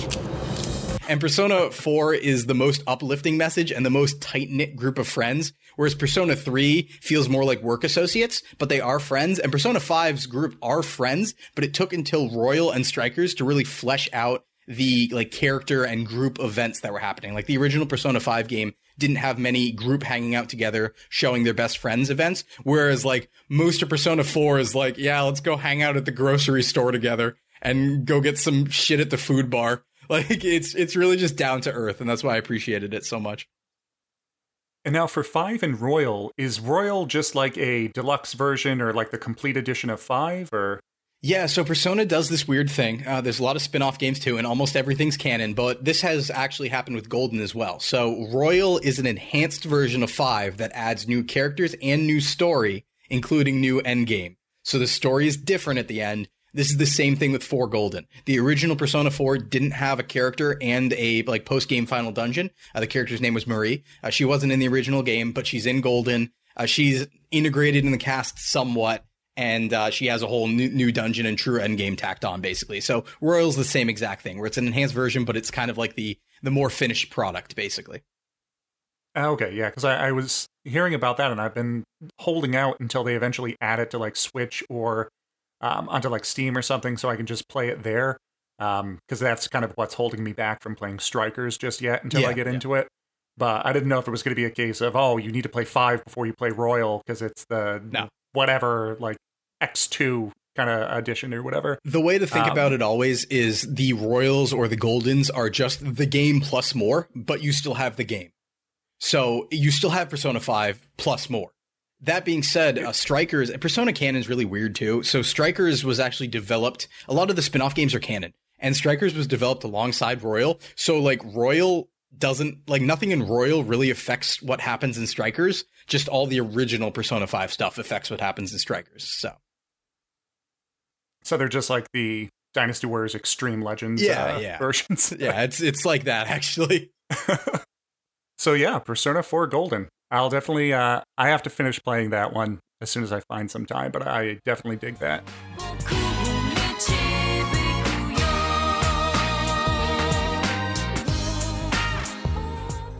Which brings us to Nick, your number two. So number two, num- my uh, number two is not the traditional RPG. Well, at least it's not the turn-based one. Stop smirking. I saw that. No, I'm just interested in what this is. Me too. So, Random Pass Generator, Star Wars Galaxies, release date June 26, 2003. Oh. You know the heroes, you know the villains, but did you know thousands are playing the revolutionary Star Wars Galaxies online game? Now you can join the action. Create your own character from one of 10 species.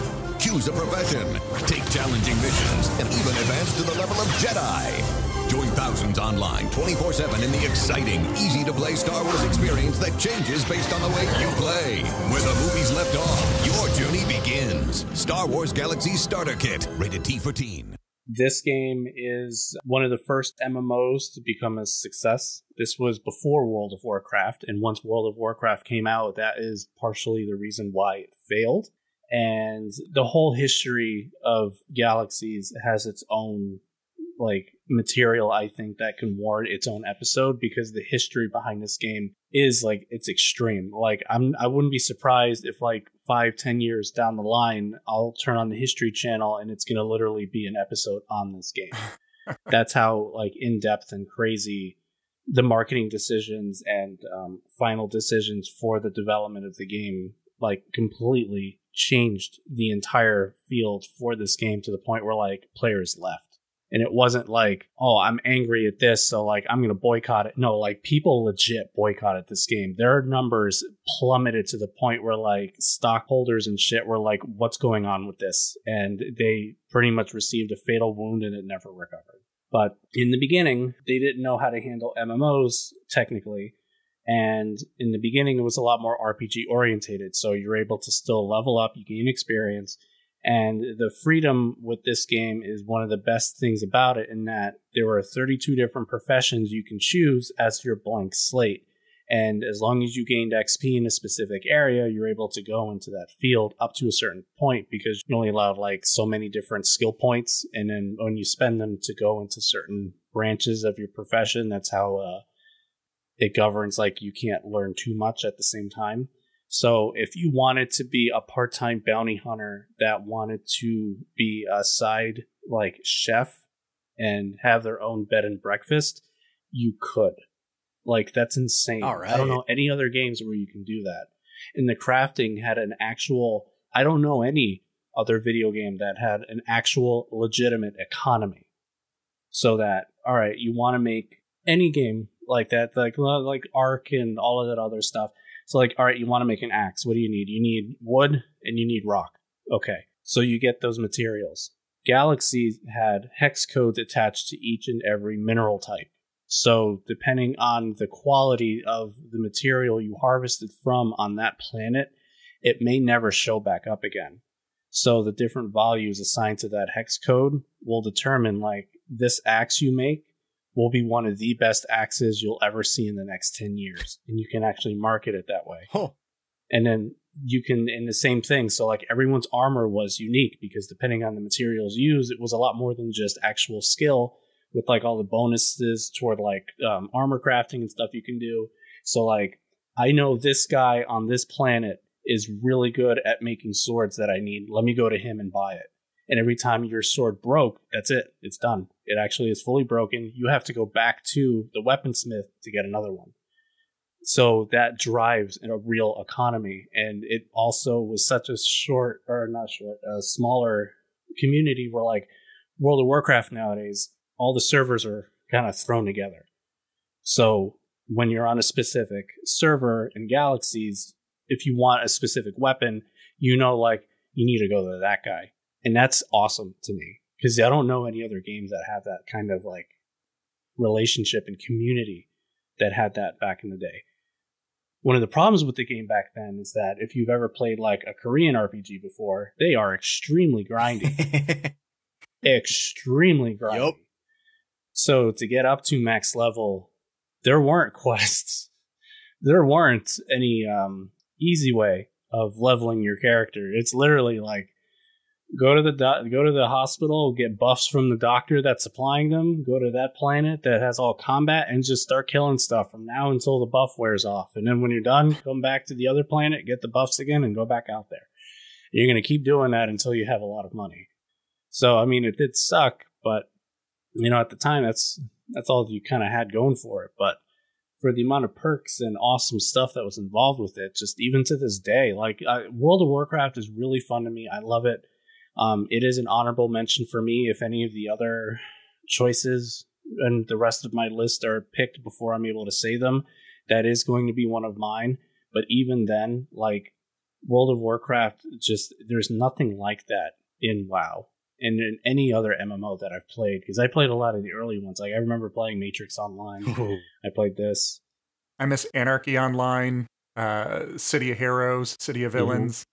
Yeah, like it just I've never experienced anything like that outside of Galaxies, and I, I do miss that. And people have recreated the game, and I did play that for a little bit, like a year or two ago. And it was really cool to relive that. And it's carbon copy remake, man. Like it's exactly how I remember it. It's governed by the people. They keep it as legit as possible, so there's not like you know people flying around as Darth Vader and shit, and like there's Jedi everywhere. Like there is Jedi everywhere now, but that's just because people have had the time to just do it how they were supposed to. Back in the original Jedi was a very specific way you have to unlock it. And just, Yeah. like with um World of Warcraft Classic, everyone is blowing through it now because well we've had like 15 plus years to figure out how to do all like the little stuff and that they've, they've mastered it. routes and Yeah. And the same thing with Jedi. Like, there's a specific way you're supposed to do that. 15, 20 years ago, no one knew how to do that. And those that figured it out, there were a very small amount. But now that the secret's out, everyone is going for it. And when I was playing it, I know that's what people were doing. Like, oh, yeah, I'm going for Jedi. I just got to do X, Y, and Z, and then I'll be able to do that and continue on. But even then, the grind is just, I don't have the time for that, even today. Yeah. And now, so back during uh, Galaxies, so the the crafting and whatnot you mentioned, you can set up your own shops, correct? I think when you brought me in briefly when they brought the game, um, like the remake of the game, that you can set up your own shops, and then anything you put in the shop, people can just visit it and purchase items that then end up going to you. They had the player housing, all of that stuff from there. I think um, when you got jumped to light speed was when they first introduced your ships and things and the, the space exploration. Get ready to jump to light speed. Introducing a revolutionary new system of real-time space combat and exploration.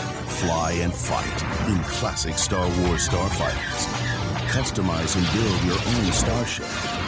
Explore 10 huge new space sectors and embark on over 100 new story-driven space missions. Star Wars Galaxies Jump to Light Speed. Available fall 2004. Yep. Same thing goes to the shipwrights were able to make like that was um the ground based combat is almost turn based. Whereas the flight, there's no way you could make a space simulator turn based, so that's entirely Twitch based. so you get your joystick. It's exactly like playing X Wing Alliance and like all of those other um like X Wing versus TIE Fighters, same exact Ooh. kind of combat system. Oh, that's cool. but yeah, it was it was groundbreaking, man. Like it, it really sucks on how it evolved into or devolved into what it ended up becoming. But like, if you you want to be like that that shipwright, like, well, I suck at combat, so I make really good stuff.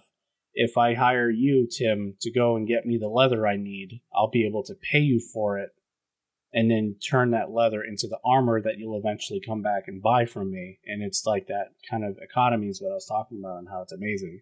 Same thing with the ship parts. You know, you want to be an ace pilot, you pick up stuff that um, get dropped from the kills that you make. The shipwright is able to take two pieces and reverse engineer them both together to take the best stats from both of the identical parts and come out with one piece that has all the best of both. Almost like breeding. Well, I think if we give it 10 or 20 years, we might finally get Star Citizen released, and that'll cover everything that we wanted.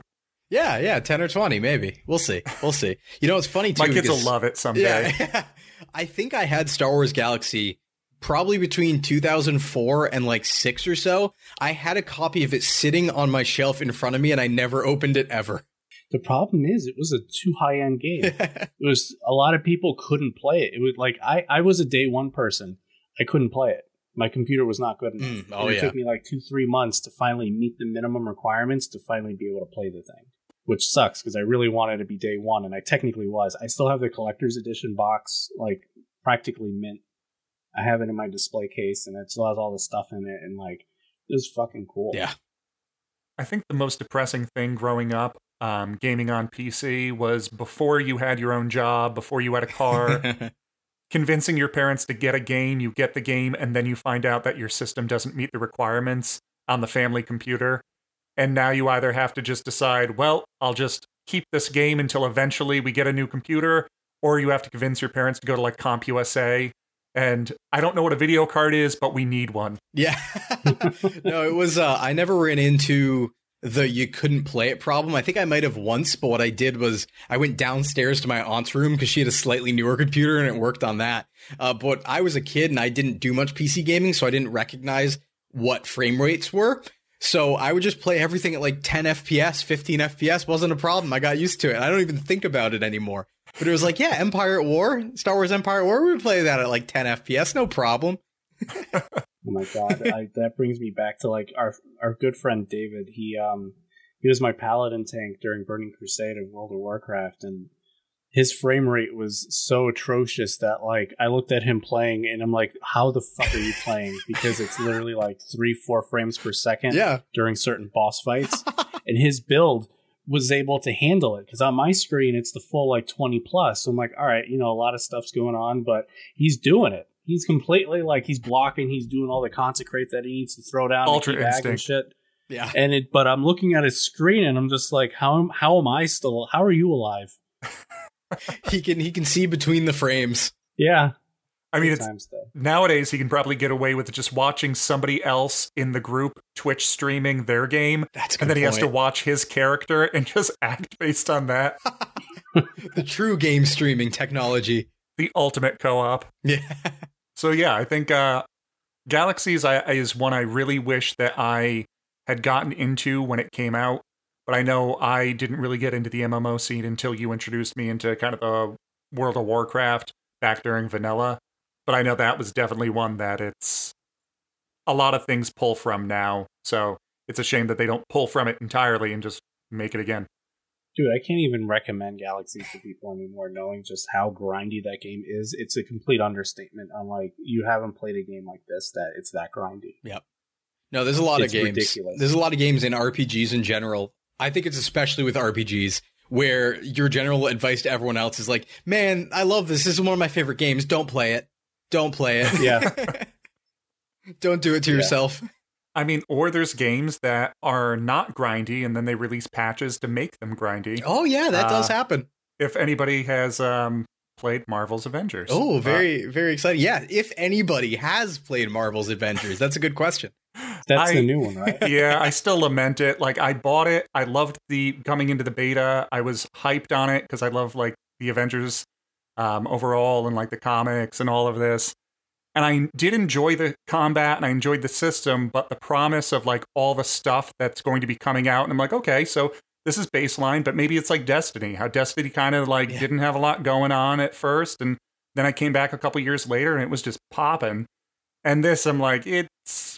I was done with it in like a weekend Yeah. and there hasn't been anything released since then in like September that's really worth coming back to. I played it for review. the, the intro had me too Yeah, Yeah. I, I played it for review. I did the campaign, and like it seemed like they were taking ideas from Destiny, but without the actual gameplay chops to behind it. So one of my big things was how a lot of the actual like missions you would go on and the like I forget what they're called, the excursions or whatever you'd go on, were like protect the objective things. But then they would give you a character that was not a gun class and didn't have many long range abilities. So you were surrounded by people who were shooting at you, but you could only like throw one rock as Hulk. You'd have to leave the spot otherwise, right? And it was kind of Yeah. like, were you were you trying to make a shooter here? Like what? what's going on? Did you just we're like, yeah, Destiny that that works, but the gun people, and then they defend the point. Everyone loves it. It uh, yeah, it, it had a history too, because like the the Marvel game as well was like they had ideas and they had content that was supposed to be coming out, but between development problems and also some real life events, uh, they just like the characters they had planned just got delayed and they never come out, which is now why our next two characters are like Hawk, uh, Hawkeye and Hawkeye, who's a girl or something like that, or Hawkeye's daughter. Uh, yeah, because we got um, Kate Bishop was the first DLC character a couple, I think, last month, two months ago or something. But it's just like Hawkeye's protege that takes on the title and joins like the Young Avengers. But yeah, we have Hawkeye coming up, and I think they just did the announcement for Black Panther. But their the roadmap is like into late summer, early Yeah. fall. So I mean, if we get Hawkeye next week, we probably won't get our next DLC character until like I don't know five months from now. So I mean, that's not really the rollout system that we need for like a games as a service deal, Yeah, especially when you don't really have enough content to last us that long. Um, it's already a market failure. Like it's it's one of those things they're not going to be able to bring that back. That's that's Yeah. too far gone, you know. like at this point, I figure like I spent the money initially on it. I uninstalled it after I played it briefly. Uh, maybe I'll download it again in like a year's time. Maybe it's just like an investment. I'm just, I'm long on uh, Marvel's Avengers. yeah, there you we'll go. just see how that pays out. Holding it, holding up the bag on Marvel's Avengers. Yeah. So that's gonna. What a way if to go! we actually did, if we actually did episode titles rather than just the name of the topic, it would probably be bag holding on Marvel's Avengers. I do my best. So yeah, so that's Star Wars Galaxies. That's cool. I like that economy system that you described with like unique armor based on where you mine the material. I've never heard of anything like that ever before. That's such a cool idea. Yeah, Yeah. like I, I, I can't stress on how much like like the armor still look the same. I mean, Sure, that's sure. from a programming perspective, but like you know the leather, like depending on all the different stats, because each piece of resource material had about like 15, 20 different stats attached to it. So depending on what like this type of aluminum, if I put it into this wrench, it'll do X, Y, Z to it. But if I put it into this armor, well, it's very conductive, so it's great working with this electronic wrench. But when it comes to this armor, you don't want it to be conductive, so the stats go like really weak, and it was it was so cool. Yeah, that's that's cool. so I think the the takeaway is somebody please steal from Star Wars Galaxies. Absolutely. The, yeah. These are two cool processes and ideas to have it just stuck on the trash heap of history. I won't be mad. Just take it. Yeah. we're we're just gonna leave uh, these ideas out on a table somewhere and turn around. Yeah.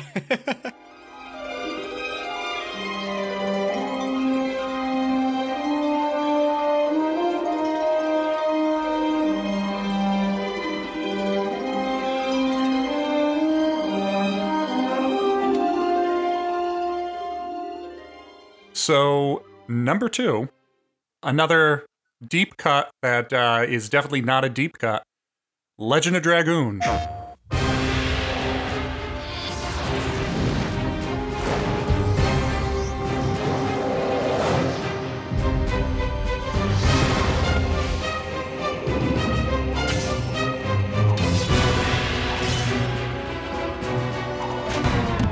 Nigel, he cut my head off. Did you see that? He cut my head off. What a wuss. Now playing on PlayStation, rated T for teens. PlayStation. okay. Yeah, I hear a lot of people pull this one in for sure. So 1999 in Japan uh, came out in the 2000 in the US for the PlayStation 1, developed by the very cleverly named Japan Studio Mhm. and published by Sony. So They shut down recently, by the way. Just a just a Oh, quick which one? thing. Uh, Japan Studio. They're actually. I, I figured I'd throw it in here because it's actually like recent news. Uh, but Japan Studio is moving away from development. They're they're moving towards just keeping their like publishing and localization. Uh, but they're actually kind of shutting down and tapering down production right now. Oh, that's disappointing. Yeah, yeah, it is. so yeah, so Legend Dragoon follows our boy Dart, um, who throughout the game he's hunting this thing called the Black Monster that de- destroyed his village, and then while he's hunting the Black Monster, he ends up getting kind of tangled up in this uh, whole thing to stop a group that's trying to summon the God of Destruction. And my first experience with this game was in a, an old store called Toys R Us, uh, in their game section, An ancient where back in the old world. So uh, they had in their electronic section where they had all the displays and the demos, and you can watch the videos and try out some games. And we didn't know what it was at first, um, just because we kind of came in. It wasn't like, oh, Legend of Dragoon. It was just kind of on a screen. So it's just something to kill time while our parents are like letting us kick around. And I took a look and we played it and had the battle system that, by this point, we had played RPGs, we knew RPGs, we enjoyed them. But then having the ability of when you're attacking to then have kind of this square box and another square that spins and rotates in, and you have to time it and hit it when it lines up. Um, again, like similar to what we mentioned with Shadow Hearts, of being able to time those hits to be a little more active in your participation of the combat uh, was kind of a, a cool thing for us to be able to see. And then finding out that uh, on top of this, you're then able to link up with different dragoon spirits and then transform kind of like Ronin warrior style into these other kind of heightened dragon armors and things like that. Kind of blew our mind because uh, again, it's it's a tale as old as time. I like fusing with things. Yeah, let that, me. that's close to fusion, I would say. Listen, we all just want to go Super Saiyan at the end of the day. I don't know what to tell Yeah. you. Like, we all just want to power up. If it's not fusion, it's fusion adjacent. Yeah. I'll still take it. Just let me have it. If you weren't practicing Kaioken in your mirror, you didn't live. So the the main disappointing thing with this was at the time we checked this out at Toys R Us. We fell in love with it. It's for PlayStation 1. We were a Nintendo 64 family. We never had it. So we didn't have a PlayStation until we got into PS2 in late 2001. We ended up consuming all of kind of our starting games that we had gotten, like Zone of the Enders, Devil May Cry, Gundam Journey to Jaburo. Jeez, those are And good we were- starting games. Sorry. we were working through all this Wow. stuff. And then we got to the point where we realized, like, after like a year, like, wait, this is backwards compatible. That means we have all the catalog of the stuff we missed on PS1. So my brother and I immediately went out to try to find Legend of Dragoon. And granted, it was like after the fact, but it was still just as good um, coming off of all the other games. I don't know if it was even better just for the fact that it was like this fine wine that's just been aging over the years because we haven't been able to get to it. But that's still going to be one that still sticks in my memory. And this was the one that I was talking about in the pre show that I guess at one point Bluepoint was tied to doing a remake of this. Um, and I don't know if it was they were actually tied or it was they had some cryptic messages that suggested a remake of Legend of Dragoon. But then more recently, I guess they ended up dropping it and saying no, they have a different property that they're doing. Um, because I think Bluepoint eventually ended up doing the PS5 Demon Souls, uh, the new one. Yeah, I, I was actually thinking maybe that's where the rumor came from because everybody was theorizing what the Bluepoint remake was at the time because all we knew was they were making a PlayStation, a very well known PlayStation game, a remake of it. And so everyone was theorizing what it could be. Some people thought Metal Gear Solid. I was one of them.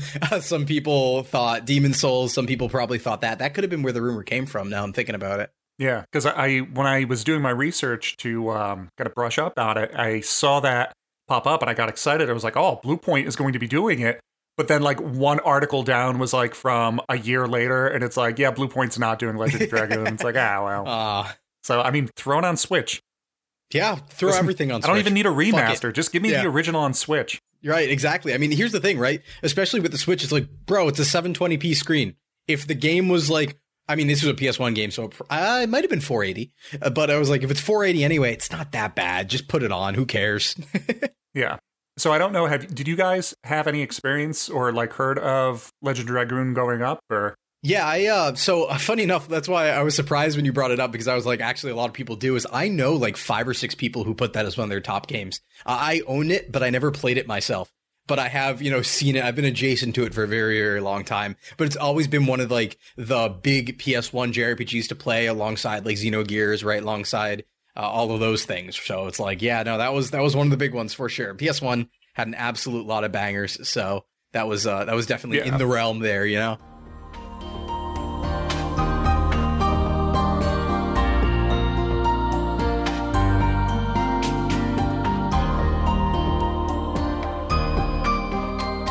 So that brings us to the number one RPG on your list, Cam.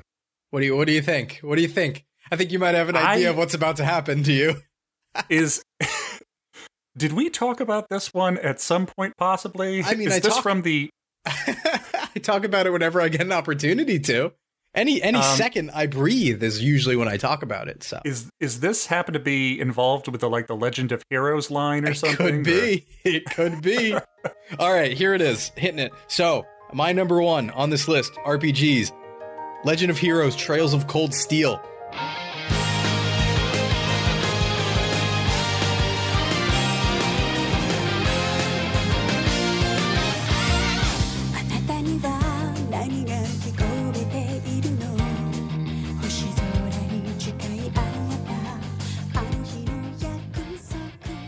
All right, let me let me give you some lore here because this is less to do with the singular game itself and more to do with the series and where the game fits into this. So, Cold Steel was my first one. Cold Steel is the way I entered this series. But for people who don't know what's going on here, this requires explanation.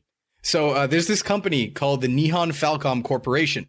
It was from 1984, I believe. 1984 is when they were uh, initialized in Japan. And since then, they've been making RPGs. They have never stopped making RPGs. They made arguably the first action RPG. They're credited as to basically making the first action RPG. And they've just been doing it on the sidelines ever since. And they have not made a bad game since like 2004. And it's an argument as to whether that game was even just mid or bad. Like it's like they maybe put out something mediocre in 2004, kind of that was like a side game, but everything since then has been basically golden. So It's uh, like Nihon Oops All Bangers edition. yeah, Oops All Bangers edition. uh, Nihon Falcom Corporation's known for the Legends of Heroes series right now, and also the Ys series. So if you've ever seen on Steam, uh, Ys Origins, uh, Ys uh, Memories of Celceta, Oath in Felghana, they're two long-running series that have existed since the 80s.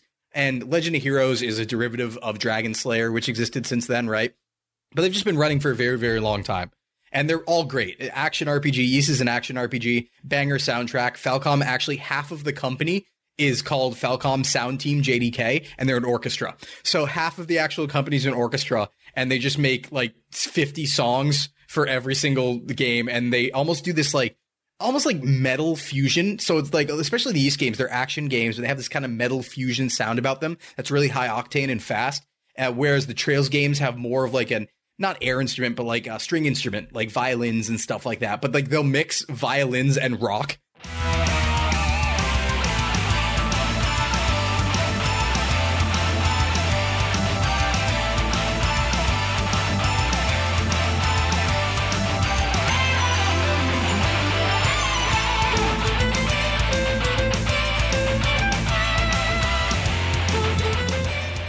And be like, it's just big brain moves out here. Put violins and rock together, and it's the best thing ever made. So the thing behind the Trail series is the best way to start this off and just explain it is uh, Trails in the Sky is the game that came out in 2004. And uh, there are nine games so far, or there's more in Japan right now. So there's Trails in the Sky 1, Trails in the Sky 2, Trails in the Sky 3, and its second chapter and third chapter, they're called. Then there's two untranslated games called uh, Trails from Zero and Trails from Ao or Azure. And then there's four Cold Steel games. All of them are the exact same storyline. The storyline started in 2004, one continuous storyline, and has gone up until the modern day. and it's only halfway done.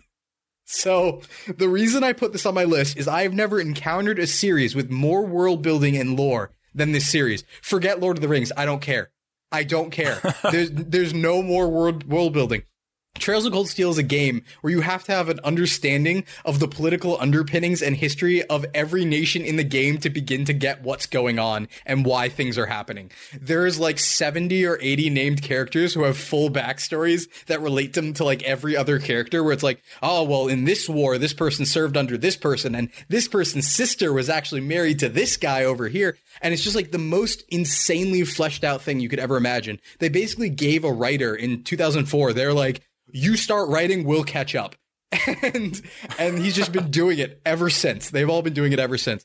So it really doesn't matter which one you pick. Uh, but I picked Cold Steel because that's where I started, and it's a good dropping in point for a lot of people, even though it's what six games in to the actual storyline because it shifts to a different part of the continent. So uh, the whole Trail series takes place in one half of a giant continent called Zemuria and it deals like different arcs deal with different nations that are next to each other. So the first three games deal with uh, Liberl, which is a nation towards the south. Uh, the two untranslated games deal with this city called Crossbell, which is in between all of them, and is basically an independent zone, but not a true country. And their independence is basically a huge part of those two games. And then Cold Steel, the four games take place in the Empire, which is like the stereotypical evil empire, more or less, but you're the protagonists and you're part of that empire for four games. So the perspective shifts and like the interplay between like the politics of all of it and the behind the scenes and world building is just absolutely absurd. Uh, beyond that, you have a great soundtrack. And uh, one of the coolest things too is the battle system, where it's kind of a natural evolution of the turn-based battle system, where it is turn-based, but it also is position-based. So it's one of those systems where you can move. You're basically given a let's say like a circle. You're given a stage more or less, and it's not grid-based or anything like that. But you can like spend part of your actions to move on the uh, screen and you can move in like any direction, right? So you can make a circle if you wanted to. You can do whatever you want. And then abilities will have like potential AoEs or line attacks. So positioning is a very important part. Speed is very important because of turn order. And obviously you can delay turn order as another addition on top of that system. So a lot of games will deal with speed, delaying enemies like Final Fantasy with stop and haste and stuff like that. This has that system layered in there as well. And then the subsystems of how to get abilities on people and how to customize them uh, gets even more aggressive from there. Also, there's like 60 playable characters in the fourth Cold Steel game. So it's just like, just think of the, the longest narrative epic you possibly can with the deepest world building that frankly probably exists out there in video games. And uh, that's what you get with the Trail series. It's been running since 2004 for just this plot, and it's not stopping anytime soon. And now, for any of the Trails games, is it so? As I mentioned um, in the pre-show, like I, I just got three, Yeah. which I need, I need to go back and play the other two. Yeah, you do. Um, but so all, all of them have the the same combat system like three had, or Uh, they evolve. So or at least some variation. Yeah. So it's just slight gradual evolution over time. Um, but it starts with the basic idea of, yeah, you know, we still have that position system back in Trails in the Sky. We still have S crafts. We still have crafts, items, magic, attack. The, the battle system works the same way. They just add a bunch of layers with like the team attacks and uh, different sub abilities and boosts and stuff like that. Like your team boosts that you can do uh, in three and four. That's another layered system. Uh, they also, so Cold Steel actually took a note from Persona's book and added social links which weren't in the series before. So then you could like, you know, become better friends with characters and get bonuses. You can do like dating aspects potentially, just like you can in Persona. So it's that sort of like dating sim, life sim on top of all of this too. It's just like, it's one of the greatest things I've ever played. And uh, is one of the reasons why this list, especially for me, was all more modern games because these are things where it's like, no, this didn't stand out to me when I was a kid. This stood out to me when I was like over 20 years old. You know what I mean?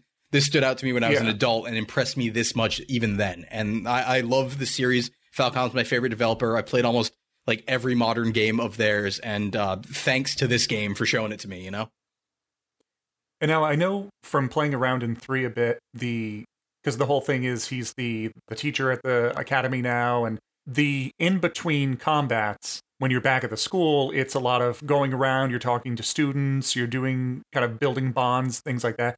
That reminded me a lot of Three Houses. Mhm. Which is that also an aspect from the other Trails games, or is that exclusively in that because they're a, a teacher at the academy? Yeah, so they actually that is exclusively there. So in earlier Trails games, there are side quests where you're knowing characters better and you're operating as a team with multiple characters most of the time. But they particularly looked at the success of like Persona as a series and the idea that like especially with Fire Emblem Awakening, right? Whereas like okay, dating sims are becoming a thing and social links are definitely a thing people like in games now. So they took a look over there and they were like, we can do that, and they put it into Cold Steel. So it's really only in Cold Steel on. Uh, one and two actually have the main character from three is a student at the academy during one and two, and then he's a teacher in three and four. And then basically the two untranslated games deal with a different protagonist, and then the three games in Liberl that I mentioned before is an entirely different protagonist. But three and four, the special reason why you can't just go into three, like I was warning you, is uh, one and two are somewhat self-contained. Three and four, Cold Steel three and four, take characters and plot points from back in 2004 and from back in 2009 from those other two sub series and bring them all in and all those characters show up. So if you don't know who they are and what's going on and what their history is, you'll be just so lost. Uh, so this is a series where it's like, yeah, either get in through Cold Steel and then play the older games, or another good ex- way to do this is get in through Cold Steel and then watch recaps of the other games. But fair warning, there's so much lore that the recaps are also 15 hours. so it's it's something like it is an endeavor. You basically have to dedicate part of your life to becoming a fan of the Trail series.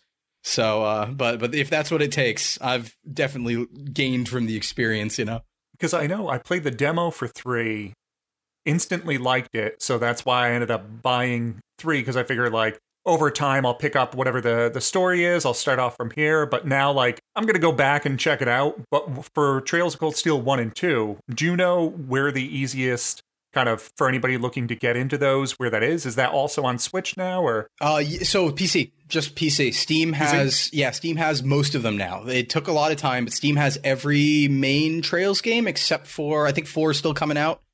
But it has tra- all the Trails in the Sky games, and well, I will say, all right. So there are two untranslated games that I've been mentioning, smack dab in the middle. There are fan translations. It's the only way to play them, and you can't get those on Steam. But they're very important, so that that Yeah. does suck. That's one big thing about it. They're also great. They're some of the best like self-contained stories. Uh, one thing I do want to specify too with the series, and this is very important.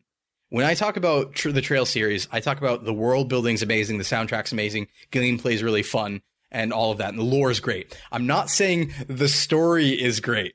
And the reason why I'm particular about that is because the story itself and the actual like minute to minute interactions are some of the most anime tropey things of all time. And it's so fun. Like if you like campy stuff, it's so fun. But like you'll get this thing happening where this legitimately happened to me actually in Trails of Cold Steel 3, where you know the anime trope of like people are fighting and there'll be a dude on a mountaintop or a cliffside watching them like, haha, yes, you're not strong enough. Yeah, and they'll say Oh. something cryptic, right? This in Trails of Cold Steel 3, there was a fight happening, and then four to five different parties of people were watching on four to five different cliff sides, and it was cutting between all of them. There weren't enough cliffs, two of them had to share a cliff. And I was just losing my mind because it's so campy. They also like all the characters will have ridiculous titles and they'll address themselves by it too. So it'll be like, ah, yes, you are the severing chains. I've been looking to fight you. It's just like The so Ashen over the. Chevalier. Yeah, the Ashen Chevalier, Yeah. right? Everybody over the top. Ashen Chevalier! The Ashen Knight! The famous Ashen Chevalier. Ashen Awakener. Isn't she the Golden Rakshasa? The Ashen Chevalier. Why even bother introducing yourself? We all know you're Rean Schwarzer, the Ashen Chevalier. He's super famous! It's super campy, but the depth, like the depth in the world building is, is some the craziest I've ever seen. So that's why it's my absolute favorite. Love it, love it, love it. I actually like that you um you specified too that it's not so much you know one of the greatest things ever, but it, like what really shocked you as an adult. Yeah, yeah, that was the big thing because it's like you know I I could have been here and I could have put like yeah I got you know S- Superstar Saga on here I got Thousand Year Door on here I got Pokemon but I was like ah I I wanted to put more modern things just because it was like here's what impressed me when I felt like I knew what I was doing in the industry as a whole where it was like yeah that's that's something that felt very unique to me you know which I think is a major factor. Just for I know I've talked a lot in the past about is this actually one of my favorite games, or is it just because it's had the longest time to kind of sit with me and Mm. percolate over the years?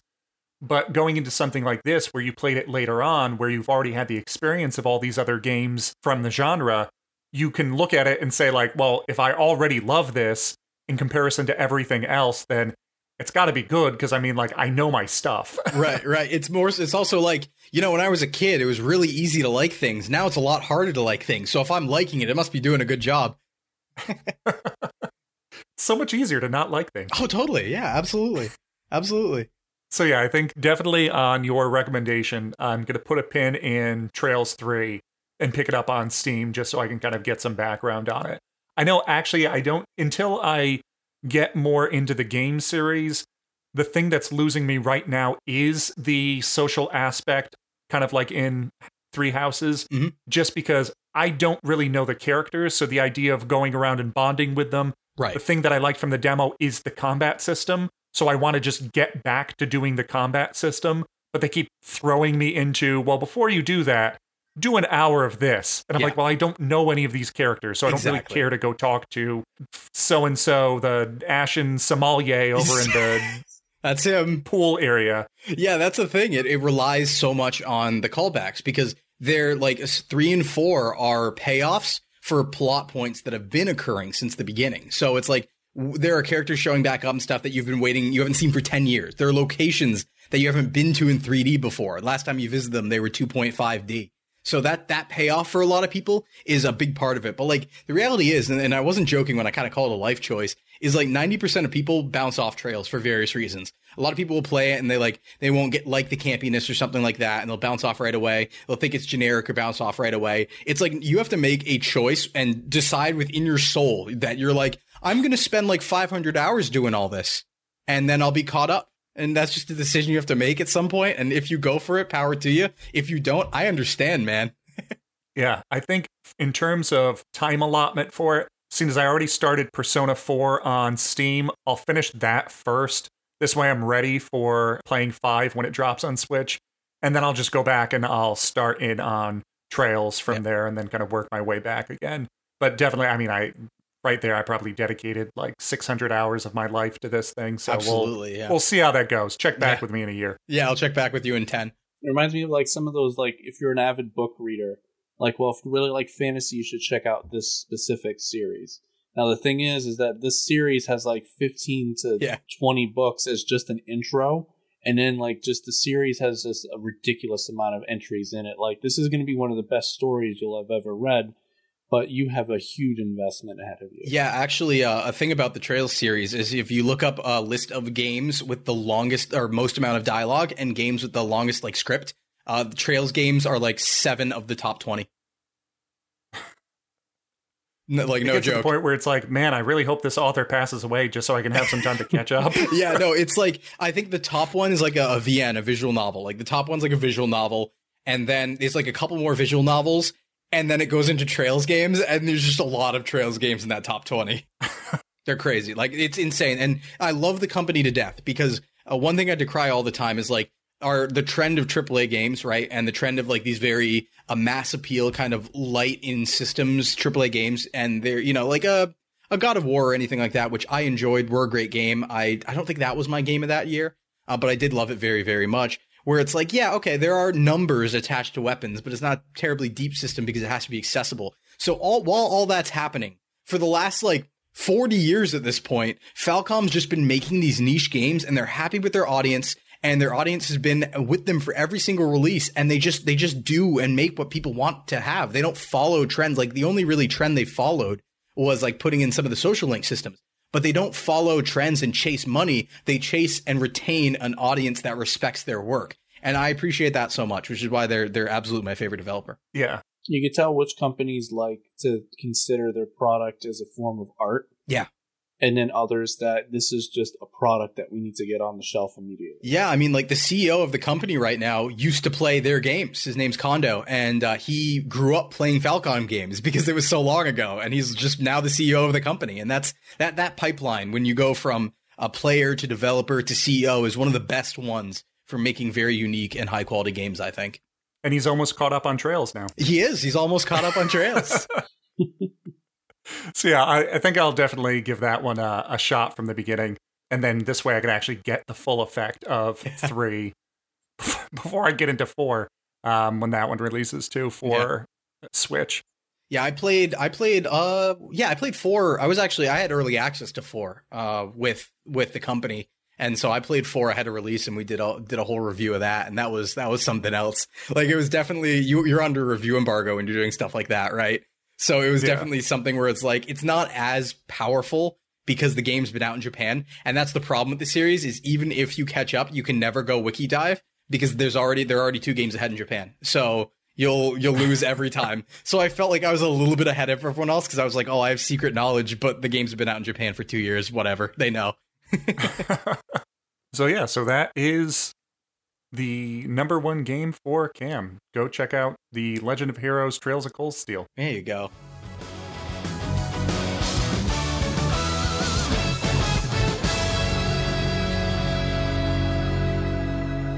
Which brings us to Nicholas, your number one RPG.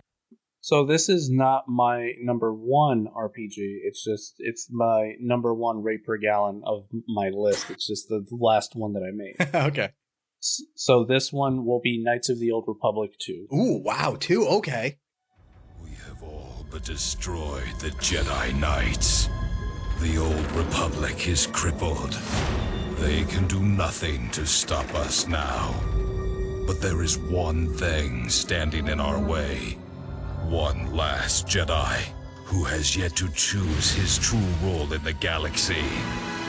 If he joins us on the path to darkness, those who fight alongside him will follow. But if he takes the path of a Jedi, those who join him will feel the vengeance of the dark side.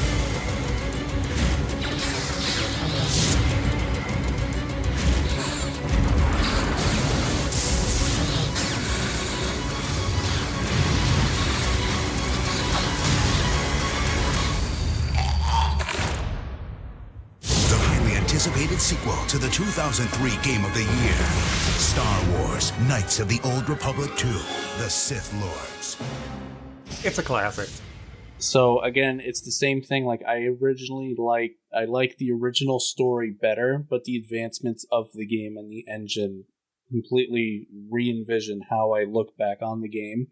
And with everything that you're able to do in the sequel, I love that much more compared to the original, despite how the setups for the characters in the first one I like better. Now, can I ask really quick? Did you play with the restored content mod, like on Steam, or was this like original play on Xbox disc?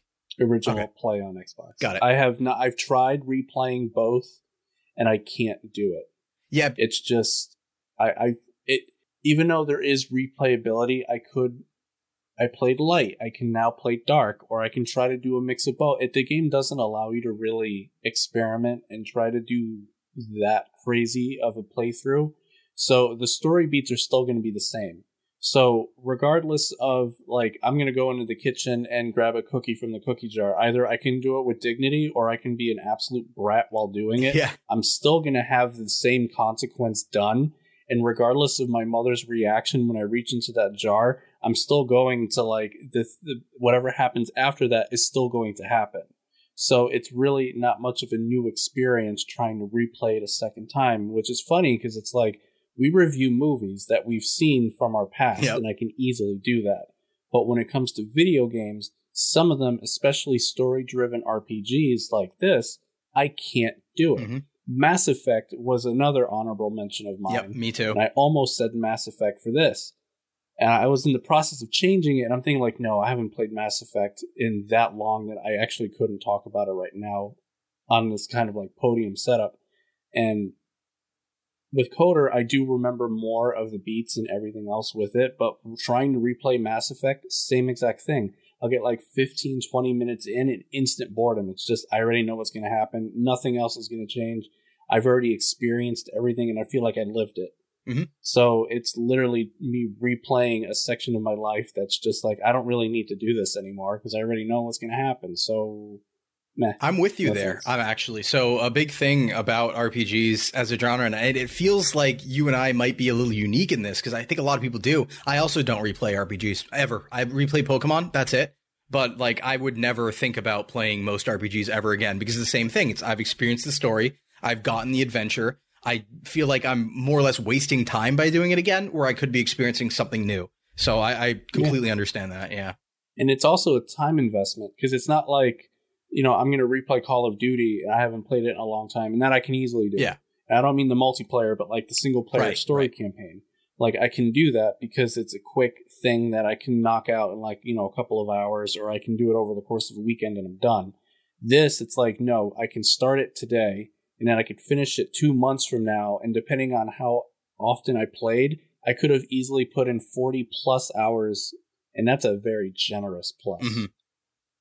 Yeah, KOTOR 2 also had um, a bit of a there was there was like issue with the development too where it's like KOTOR 2 couldn't reach its full potential. I think it shipped over a year earlier than it was supposed to. It was like they pushed it out the door way too early and so like the ending and especially the dark side ending the game like isn't actually finished. And so that's why like the restored content mod does exist is to try and get that stuff back into the game. But it's an unfortunate thing because like KOTOR is such an amazing series and KOTOR 2 is so cool.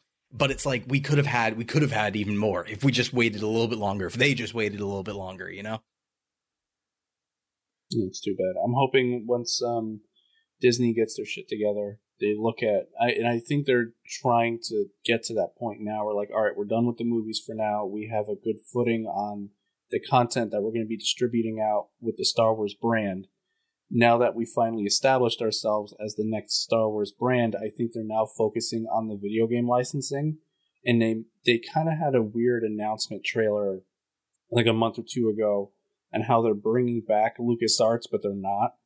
I forget how the you, what are, do you, you saw that too, right? What they, what did they call it? So what it is basically is Lucasfilm Games, and EA previously had exclusivity license to make Star Wars games, which was the stupidest choice ever made by Disney. Uh, but they've now Yeah. opened it up. So Lucasfilm Games is going to be working with a bunch of other studios to make Star Wars stuff. So on a short list, I think we already know that Ubisoft might be working on something. Uh, we already know that EA is still working on some stuff. Uh, there's some smaller studios that are working on some stuff. So like a lot more Star Wars games are going to start coming out, uh, which is what we want, right? So Yeah, and they've been scream. People have been screaming for a proper KOTOR three Right. um, for years, and the Old Republic is a really good MMO that I think they hit their stride properly, Mhm. and I think is a decent competitor to War- Warcraft. It may not ever hit those numbers, but all things considering, I never heard anyone complain about it. Everyone that played it thoroughly enjoyed it for what it was, and it's a pretty decent game. But it's still not KOTOR three. Yeah, yeah. It like uh, KOTOR or the Knights of the Old Republic or the Old Republic. It was a thing where it's like when it came out, it was one of those. It was actually like when it first came out in the wider gaming sphere, it was considered a big blunder. But then they quickly fixed it, and now it's a great game. And they put a lot of like, like you said, KOTOR like content is in the game now, where they have like KOTOR stories in the game and KOTOR scenarios in the game. Almost like it feels like it's a pseudo three, but it's not the true three. And so it's yeah, it's that thing where it's like it's it's a great game. You'd have to get into the MMO to play it, and there is story there that's interesting and characters there that's interesting, especially with how they do the uh, different paths and different endings. And like some are better than others. Like you'll have, I think it was like the uh the Dark Jedi or one of the Sith storylines is amazing, but then one of the Jedi storylines is bad, and it's like depending on what class you choose, the story's different, and it can be very high quality.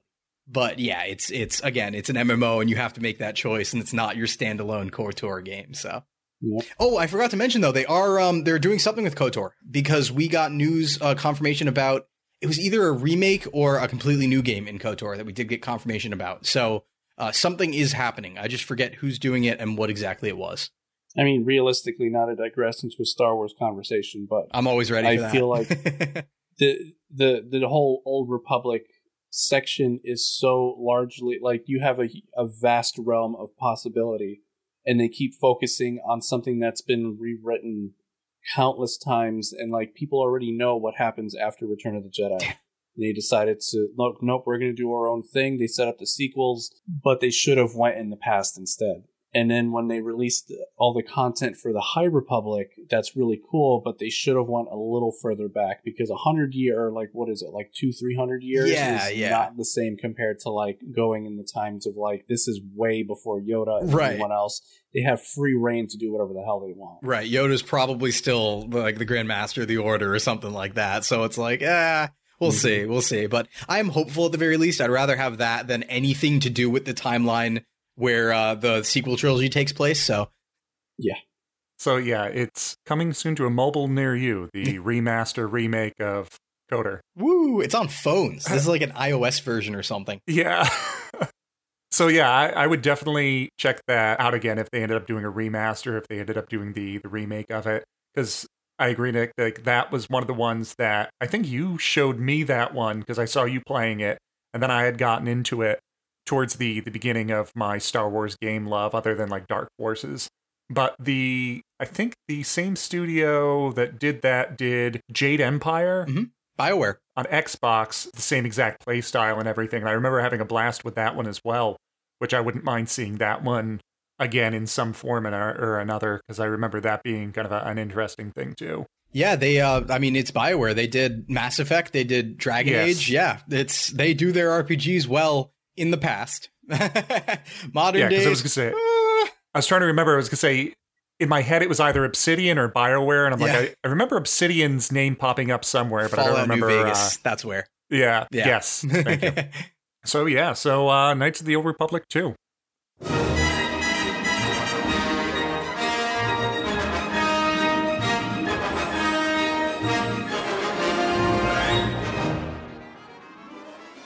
Which brings me to my number one game. which I don't know if you've you've already guessed it earlier, Cam. You just um, didn't know it was that because of my timeline. So when I was doing the research on all of these games, to I just plug in as I was telling Cam in the pre-show. I plug in remake or remaster in the hopes of, oh man, I haven't played this game in years. I would love to go back, but I don't want to have to try to find like a PlayStation 1 or a PlayStation 2.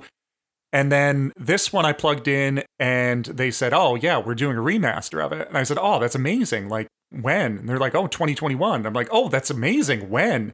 And they're like, oh, May. And I was like, oh, so not only is this like my favorite RPG, they're doing a remaster for it. It's coming out this year and it's coming out in like four weeks or five weeks. So There you I go. have time to finish up the stuff I'm working on to sit down and play Shin Megami Tensei Nocturne. I guessed it. Oh, featuring So- Dante from the Devil May Cry Oh, series. yeah. Let's go. Yeah.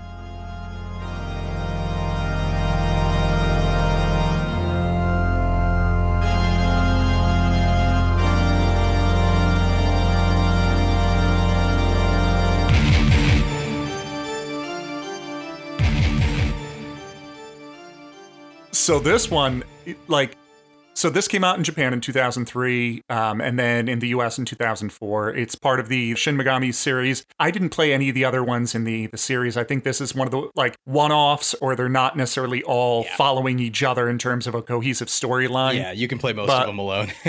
Yeah, because this one was developed by Atlus, published by Atlus, and it was one of those games that I didn't have any background on. It wasn't like, oh, I was following things online. I didn't have any friends that recommended it. It was just, I was walking around the store one day and I saw it and I was like, oh, that kind of seems cool. And then I checked it and it's like, oh, featuring Dante from Devil May Cry. And I was like, oh, then a thousand percent, I need to it. buy yeah, this. absolutely. So, oh wow, that actually got you. That's amazing. Yeah, so I I was so psyched to see that, and then just to confirm it today when I went on to Steam in the Steam store, it's like you might like, and it pops up the pre-order for Nocturne. And I was like, oh yeah, I will. So the game follows our unnamed protagonist after the world gets flipped, turned upside down by this kind of uh, apocalypse hellscape scenario because of a cult is looking to have the world be reborn. So the the whole thing is you go around and you're in this weird topsy-turvy world.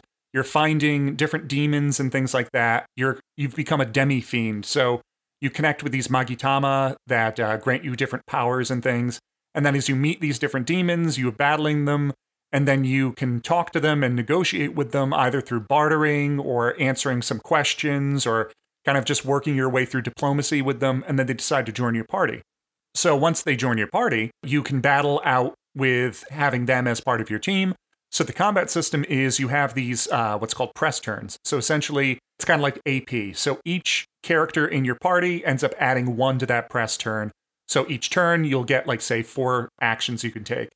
If you end up attacking somebody and score a critical hit, or you attack somebody and they're weak against fire, so you hit them with a fire attack, that will end up using up only a partial press turn or it'll add to as bonus for you.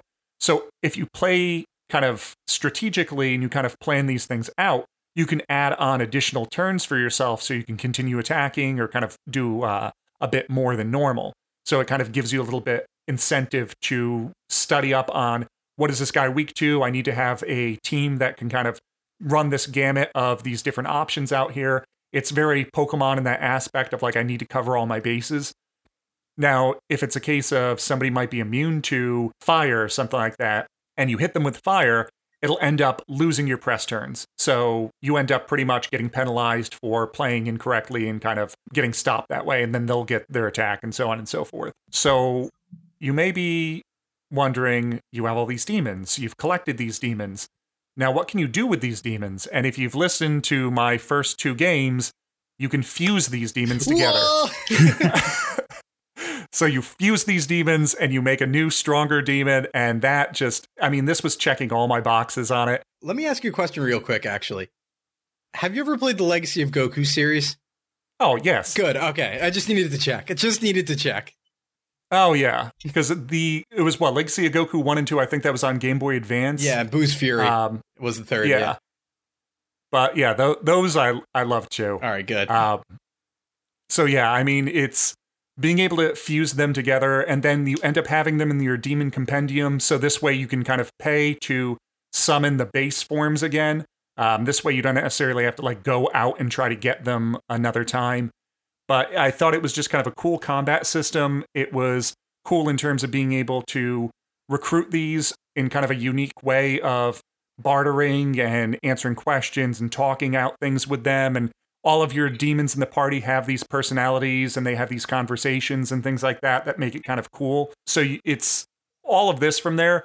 I know, as I mentioned, like the big draw for me originally was finding out in this game that Dante from Devil May Cry is in it. But once I start playing it, I realize that it's not like start new game, welcome to the world. Hi, I'm Dante. Dante joins party. Like you don't get him um, until I I remember it being much later in the Yeah, game or kind of later. like a fair amount into the game. And it was a case of like you have to go through all this stuff to be able to get him to join your party and negotiate to get him on your side. And it was a blast once you actually get him and have him on there. But it wasn't a detriment. I know immediately I was kind of disappointed not being able to have him off the jump from there. But once you get into the actual game, once you kind of get into this world, it's kind of takes over from there.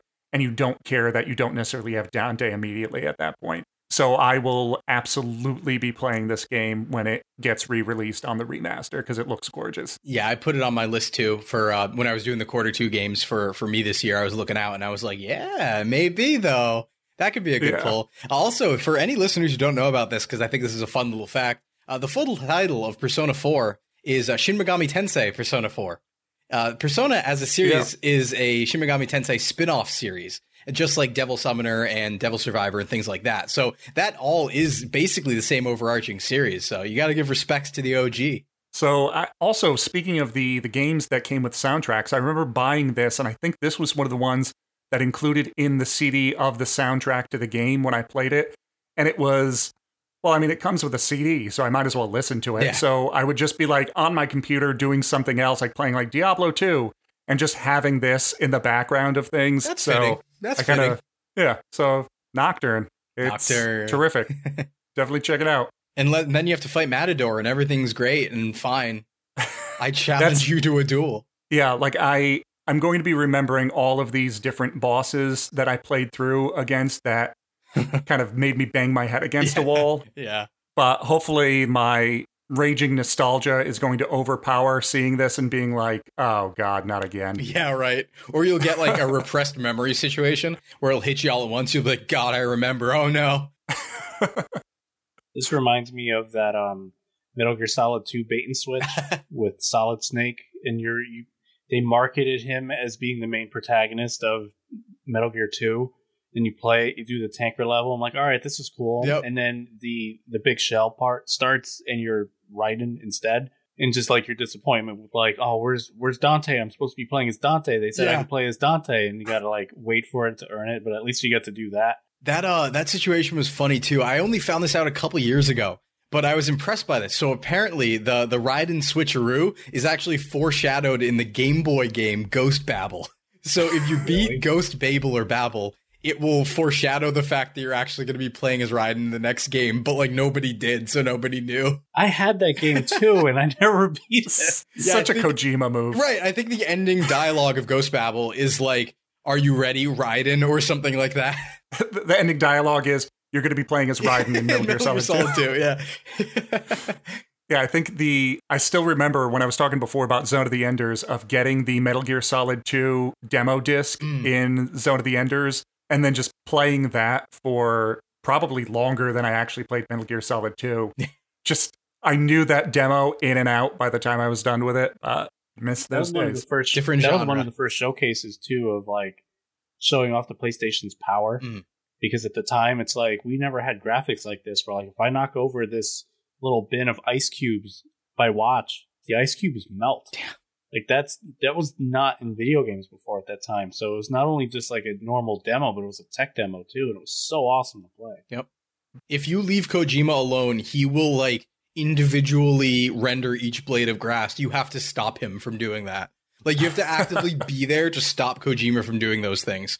Uh, which is which is why what happened with Metal Gear Solid Five happened is they're they're like people were trying to restrain Kojima because he needed to be restrained, but it also like there was some conflict about that because he was he was doing some like he just wanted to do some crazy stuff. And it's like, yeah. This is the guy, by the way, Kojima originally, if I remember correctly, I think it was Policenauts.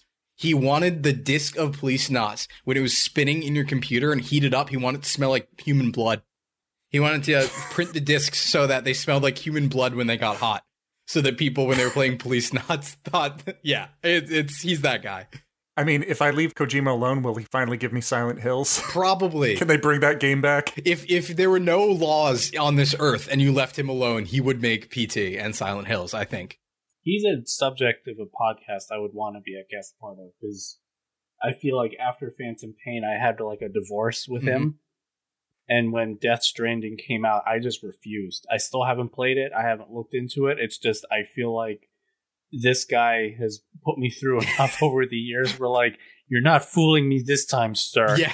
and then it came out, and I'm like reading the reviews, and I'm like, I fucking told you. Yeah, I knew it. Death Stranding's something else. Death Stranding is an acquired taste. and it, it is a pure example of is this art or is this a product to buy? And he tried to pitch it as art. And it, like what he tried to do was really impressive i guess.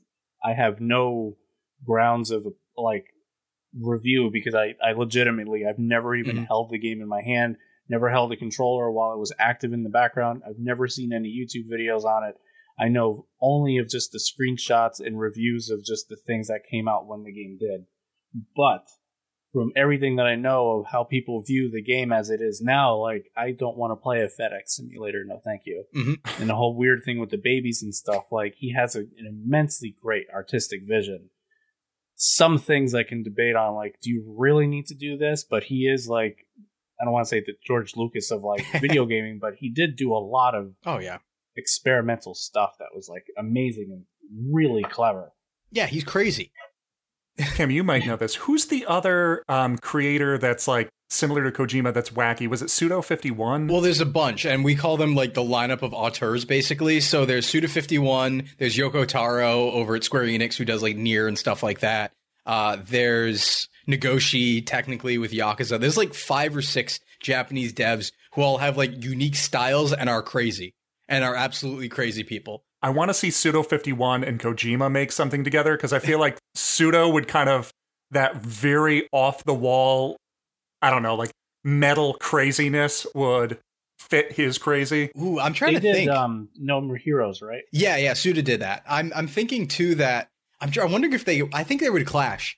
I think they would clash because Suda when he makes games, he puts things in that don't make any sense because they're cool, and Kojima does the opposite, where he's like, I'm going to put in things that are v- supposed to be very deep and very like philosophical That are uncool. that are uncool or seem stupid at first glance, but actually it's it's like one of those. I feel like they'd actually like clash pretty hard. But my true. favorite is Yoko Taro of them, I think, because Yoko Taro is the most checked out in real life of all time.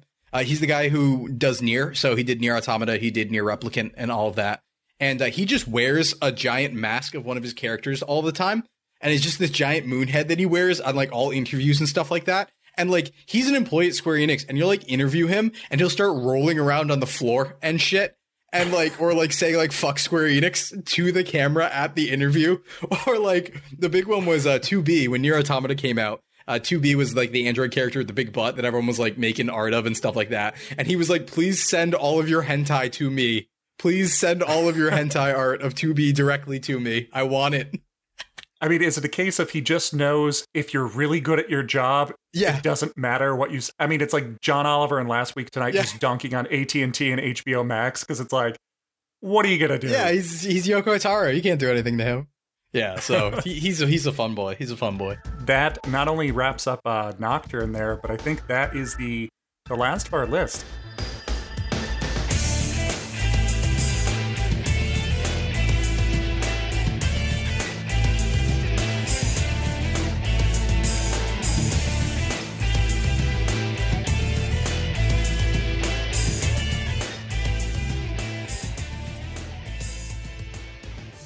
So, coming into honorable mentions, was there anything Oh. that you guys had that haven't been honorably mentioned? Yeah, I mean, I, I definitely got a few, and since they're honorable mentions, we'll go quick at them. Uh, and I, I'll actually ask your opinion on this one because when you were mentioning all of the time-based battles, I was surprised I didn't hear any Paper Mario. But are you a fan? Now, Paper Mario left a bad taste in my Oh, mouth okay. because I think it's a good game, but because I the reason why um, Super Mario RPG Legend of the Seven Stars like isn't on the list is because I've already brought it up on a different list previously. But like that Chrono Trigger, Final Fantasy VII, like but Super Mario RPG Legend of the Seven Stars was huge to me. Mhm. And then I always wanted a sequel. And then I remember they started pushing it that like, hey, you liked the Mario RPG, we're giving you another Mario RPG.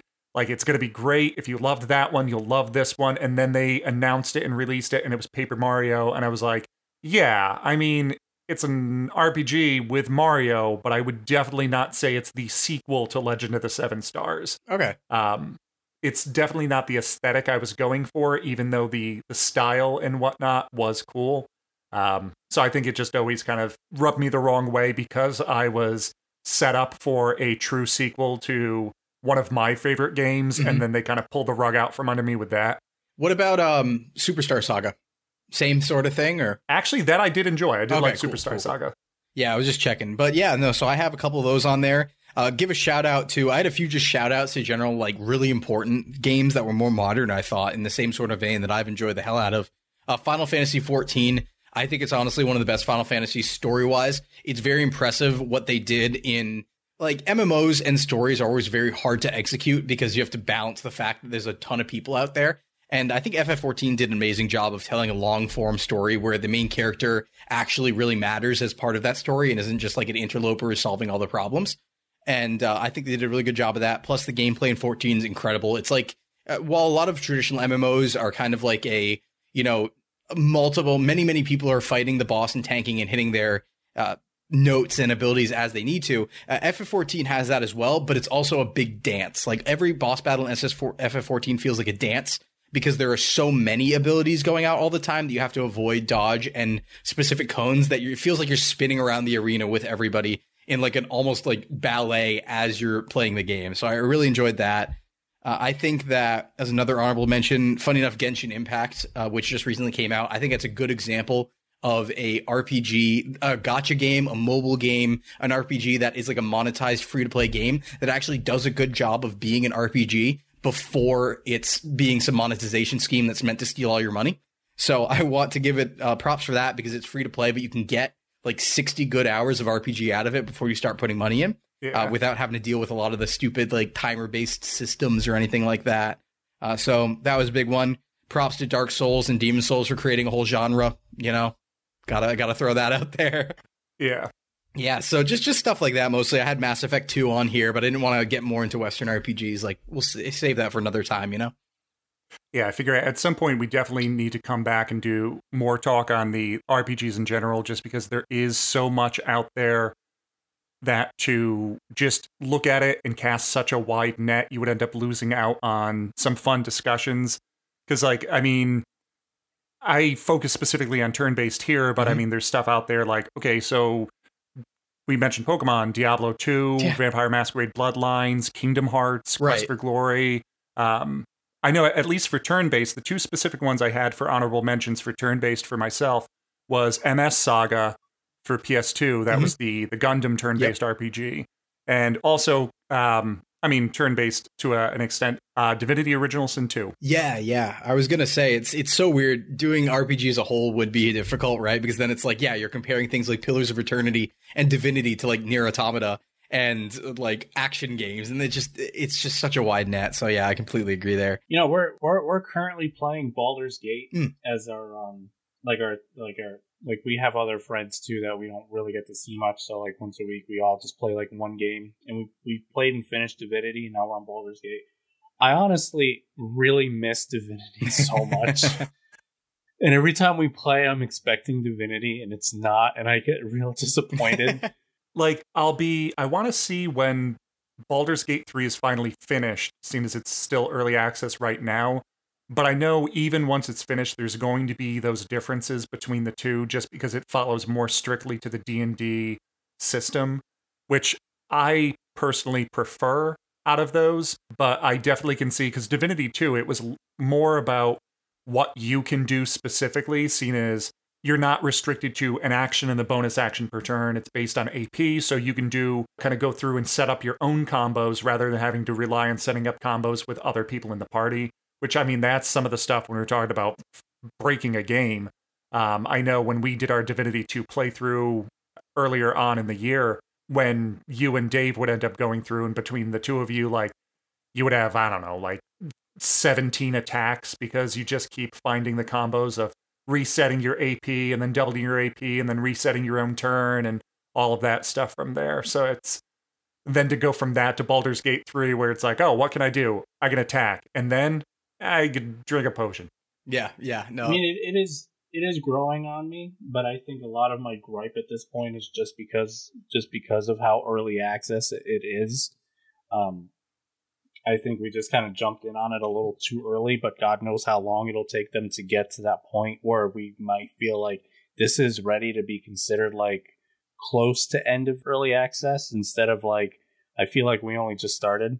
Mm-hmm. Yeah, which I know um, because of the amount of cla- they're adding in all of the classes from what I understand of the uh, like D and D fifth edition and whatnot. So we're still getting like monk, we're still getting um, barbarian, we're still getting everything, which will give it some replayability. So I would expect if we end up playing through what they have right now for early access and then they actually release the game, I definitely wouldn't mind going back through and giving another shot with another class because with a four person system and like 12 classes out there, we can all switch classes completely and still not step on each other's toes. And still, just for the fact that I can Eldritch blast a spider off a cliff and insta kill it is still fun in my book. So definitely worth playing.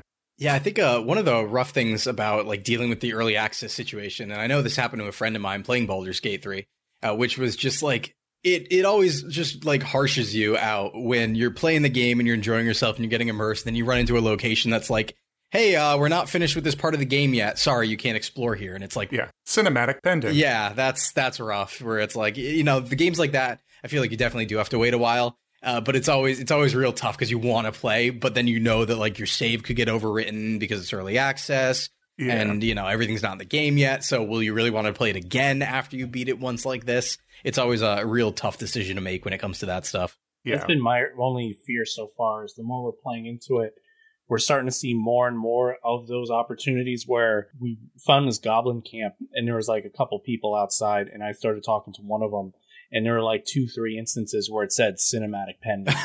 like shit. Aw. You know, like is this area even scripted out yet? I'm mm. afraid that it's going to get to that point sooner rather than later where like we literally can't play this game anymore because there's nothing else to play. Yeah. Yeah, because I know it, it. The same with all early access games, especially when we started playing like Ark or The Forest, where it's an investment. Like I get in early on it, check it out just to see if it's something that kind of sates my curiosity, and then I'll come back a year from now. I know Ark, we kind of played through the the bumps until it kind of got to that point, but like The Forest, played for like an hour, liked it, I dig it. I'll come back to it once it's done, and then you kind of have that full game. I'm kind of bag holding on Temtem right now. Yeah. Um, just because I know like I played it for a couple hours, I really enjoy it. I know I want to not get burnt out on it, so I just decided I'll put it on hold. Once the game actually finishes and come out, I'm in no rush. I already bought it, I have it, and then I'll check it out at that point fully. So I like supporting the early access, but also at the same time, I don't necessarily want to see every game going that early access route of here's this uh, like arc of hey we're early access for how long i don't know like four years Yeah. will eventually come out Whatever. yeah well star citizen Yeah, yeah, no, that's a thing. Well, people were getting mad at Ark because they're starting to release DLC. Like, well, well wait a minute, Yeah. you're not done yet.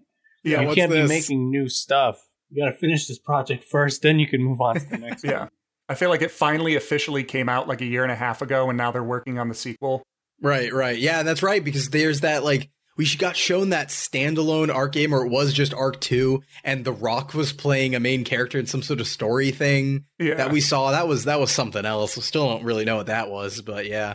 Well, that, I mean, Star Citizen is just as guilty. It's got a, literally an all-star cast for their Squadron Yeah. um, spin-off, and they're nowhere near done. Is that a money I- laundering scheme? Like actual? That might be a real concern at this point. it may be think. possible it's like here you can buy a ship it's $150 Yeah. which i did buy my small fighter ship when we first got into Star Citizen, which uh, that's the game that I really wish gets moved along because I've loved what I've been able to play, like setting up the, the actual the flight sticks and whatnot, and my throttle, and actually going around.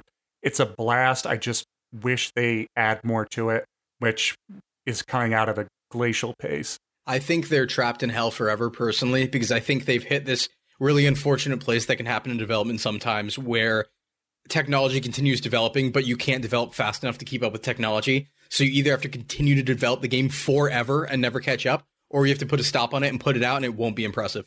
Uh, so it's like, you, I Duke think they're in that forever. hell. Yeah, I think they're in that hell, and there's no way to escape that hell. Like, it's one of those things where you take too long in a game and it can never live up to expectations. So But games that live up to expectations are all the ones we mentioned on our lists today. that's correct. Uh, so, okay, gang, that wraps up another episode of Rule of Thirds, and we'd like to thank you for coming along for the ride and discussing role playing games. As always, you can reach us on Instagram, Twitter, Facebook, at Screen Refresh, or shoot an email to screenrefresh at gmail.com. Let us know what your top three would be, or if you have any topics you want to hear us discuss. Cam, how can people reach you? Uh, you can find me personally on Twitter at Cam Collects. You can slide my DMs anytime, and you can check out the Into the Video Game podcast at intothevideogame.com or any other major podcast destination. We do games industry news and analysis mainly, so you can find that every week. I would be remiss if I didn't ask you what podcasting services are you on? Oh, that's a good question. You were on things such as Spotify, Stitcher, iHeartRadio, Google Podcast Portal, Apple? Podcast, Pod Release, Podbean. Ah, there we go. There you go. You wanted it. That's fair. Uh, any projects or any upcoming things you want to plug at all? Uh, no, all I do is uh, right now I have a personal stream, twitch.tv slash camcollects, Thursday night, 6 p.m. Eastern Standard Time. Uh, we're playing a Nuzlocke of Pokemon Renegade Platinum, which is a difficulty hack. Uh, so Nuzlockes, if you've never heard of that before, are basically you catch Pokemon, and if they die, you can't use them anymore. So you can lose at Pokemon. So we're playing a difficulty hack and doing that. We're going to lose just a matter of time. So feel free to check that out too, but that's all I got. I always wanted to try that. They're so fun. Nuzlockes are so fun. It's all I do these days for Pokemon over and over I and think over you again. would dig that, Nick, because you don't need the time dedication. Because it's like, hey, if die. I die, I Yeah. die, and I'm done. And it's also that um like you go outside and if this area is known for like Pidgey and Rattata, but in this case it's like it can literally be anything. Yeah, so I randomized, or some games are randomized. The one I'm playing right now isn't, but it's an overhaul hack, so all the Pokemon are placed differently. But if you randomize the game, yeah, that will happen. Where you'll go into grass first route, route one, you'll get a Tentacruel, and you'll be like, I guess I'm using Tentacruel. Because one of the other important rules of a Nuzlocke, a normal one, is you have to catch the first Pokemon you encounter on every route, which is supposed to make you use Pokemon you've never really used before or things you don't know about and get to appreciate them more. So it's a great way to revitalize playing the games. And as far as the the Twitch stream, I could definitely attest. Like, go check it out. It is a chill environment. Just to watch some uh, maybe horrible stuff happen to some Pokemon. Yeah, yeah, it's bad. It's bad all the time. And Nick, anything you got going on you want to plug right now? I'm painting again. What are you painting? I bought that um Star Wars Legion box set, but it's not the the core one, it's the sequel to it. It's the Clone Wars edition. So it's still the same exact game, but it's just Republic and the uh, droids instead of the Empire and the Rebellion. My favorite part. Yeah. so like I figured like I like the Galactic Civil War so much better, but in terms of like buying stuff for it, like the Empire has ridiculously huge stuff that can't be ported to a tabletop game, but the Republic does. Yeah. And so do the droids. Yep. And they have a whole TV show revolving around it. They So, sure you do. know, it's really cool to like I have all the droids and I'm currently doing the droids now and I'm gonna be uploading progress as um I finish there- just there's a lot of them. So I'm back to doing that uh, army building of like, all right, everyone's getting a, a one coat of paint today and it's like 17 different figures and I just finished coating one. I have to do it again before I can even move on. So it'll take And some time, but If people want to see that progress, where do they go? Oh, is that what you're alluding to? Is this Nick? Plug your plug your Instagram. It is at Czar Czar Nikolas one. That's what. Uh, that's a C Z A R N I K O L A S and the number one. Perfect. Okay, so that is it from us. So for Nick, this is Tim. Have a great week. Thanks again, Cam, for coming on. Go check out Into the Video Game and catch us next on Screen Refresh the first Monday of the month. Bye.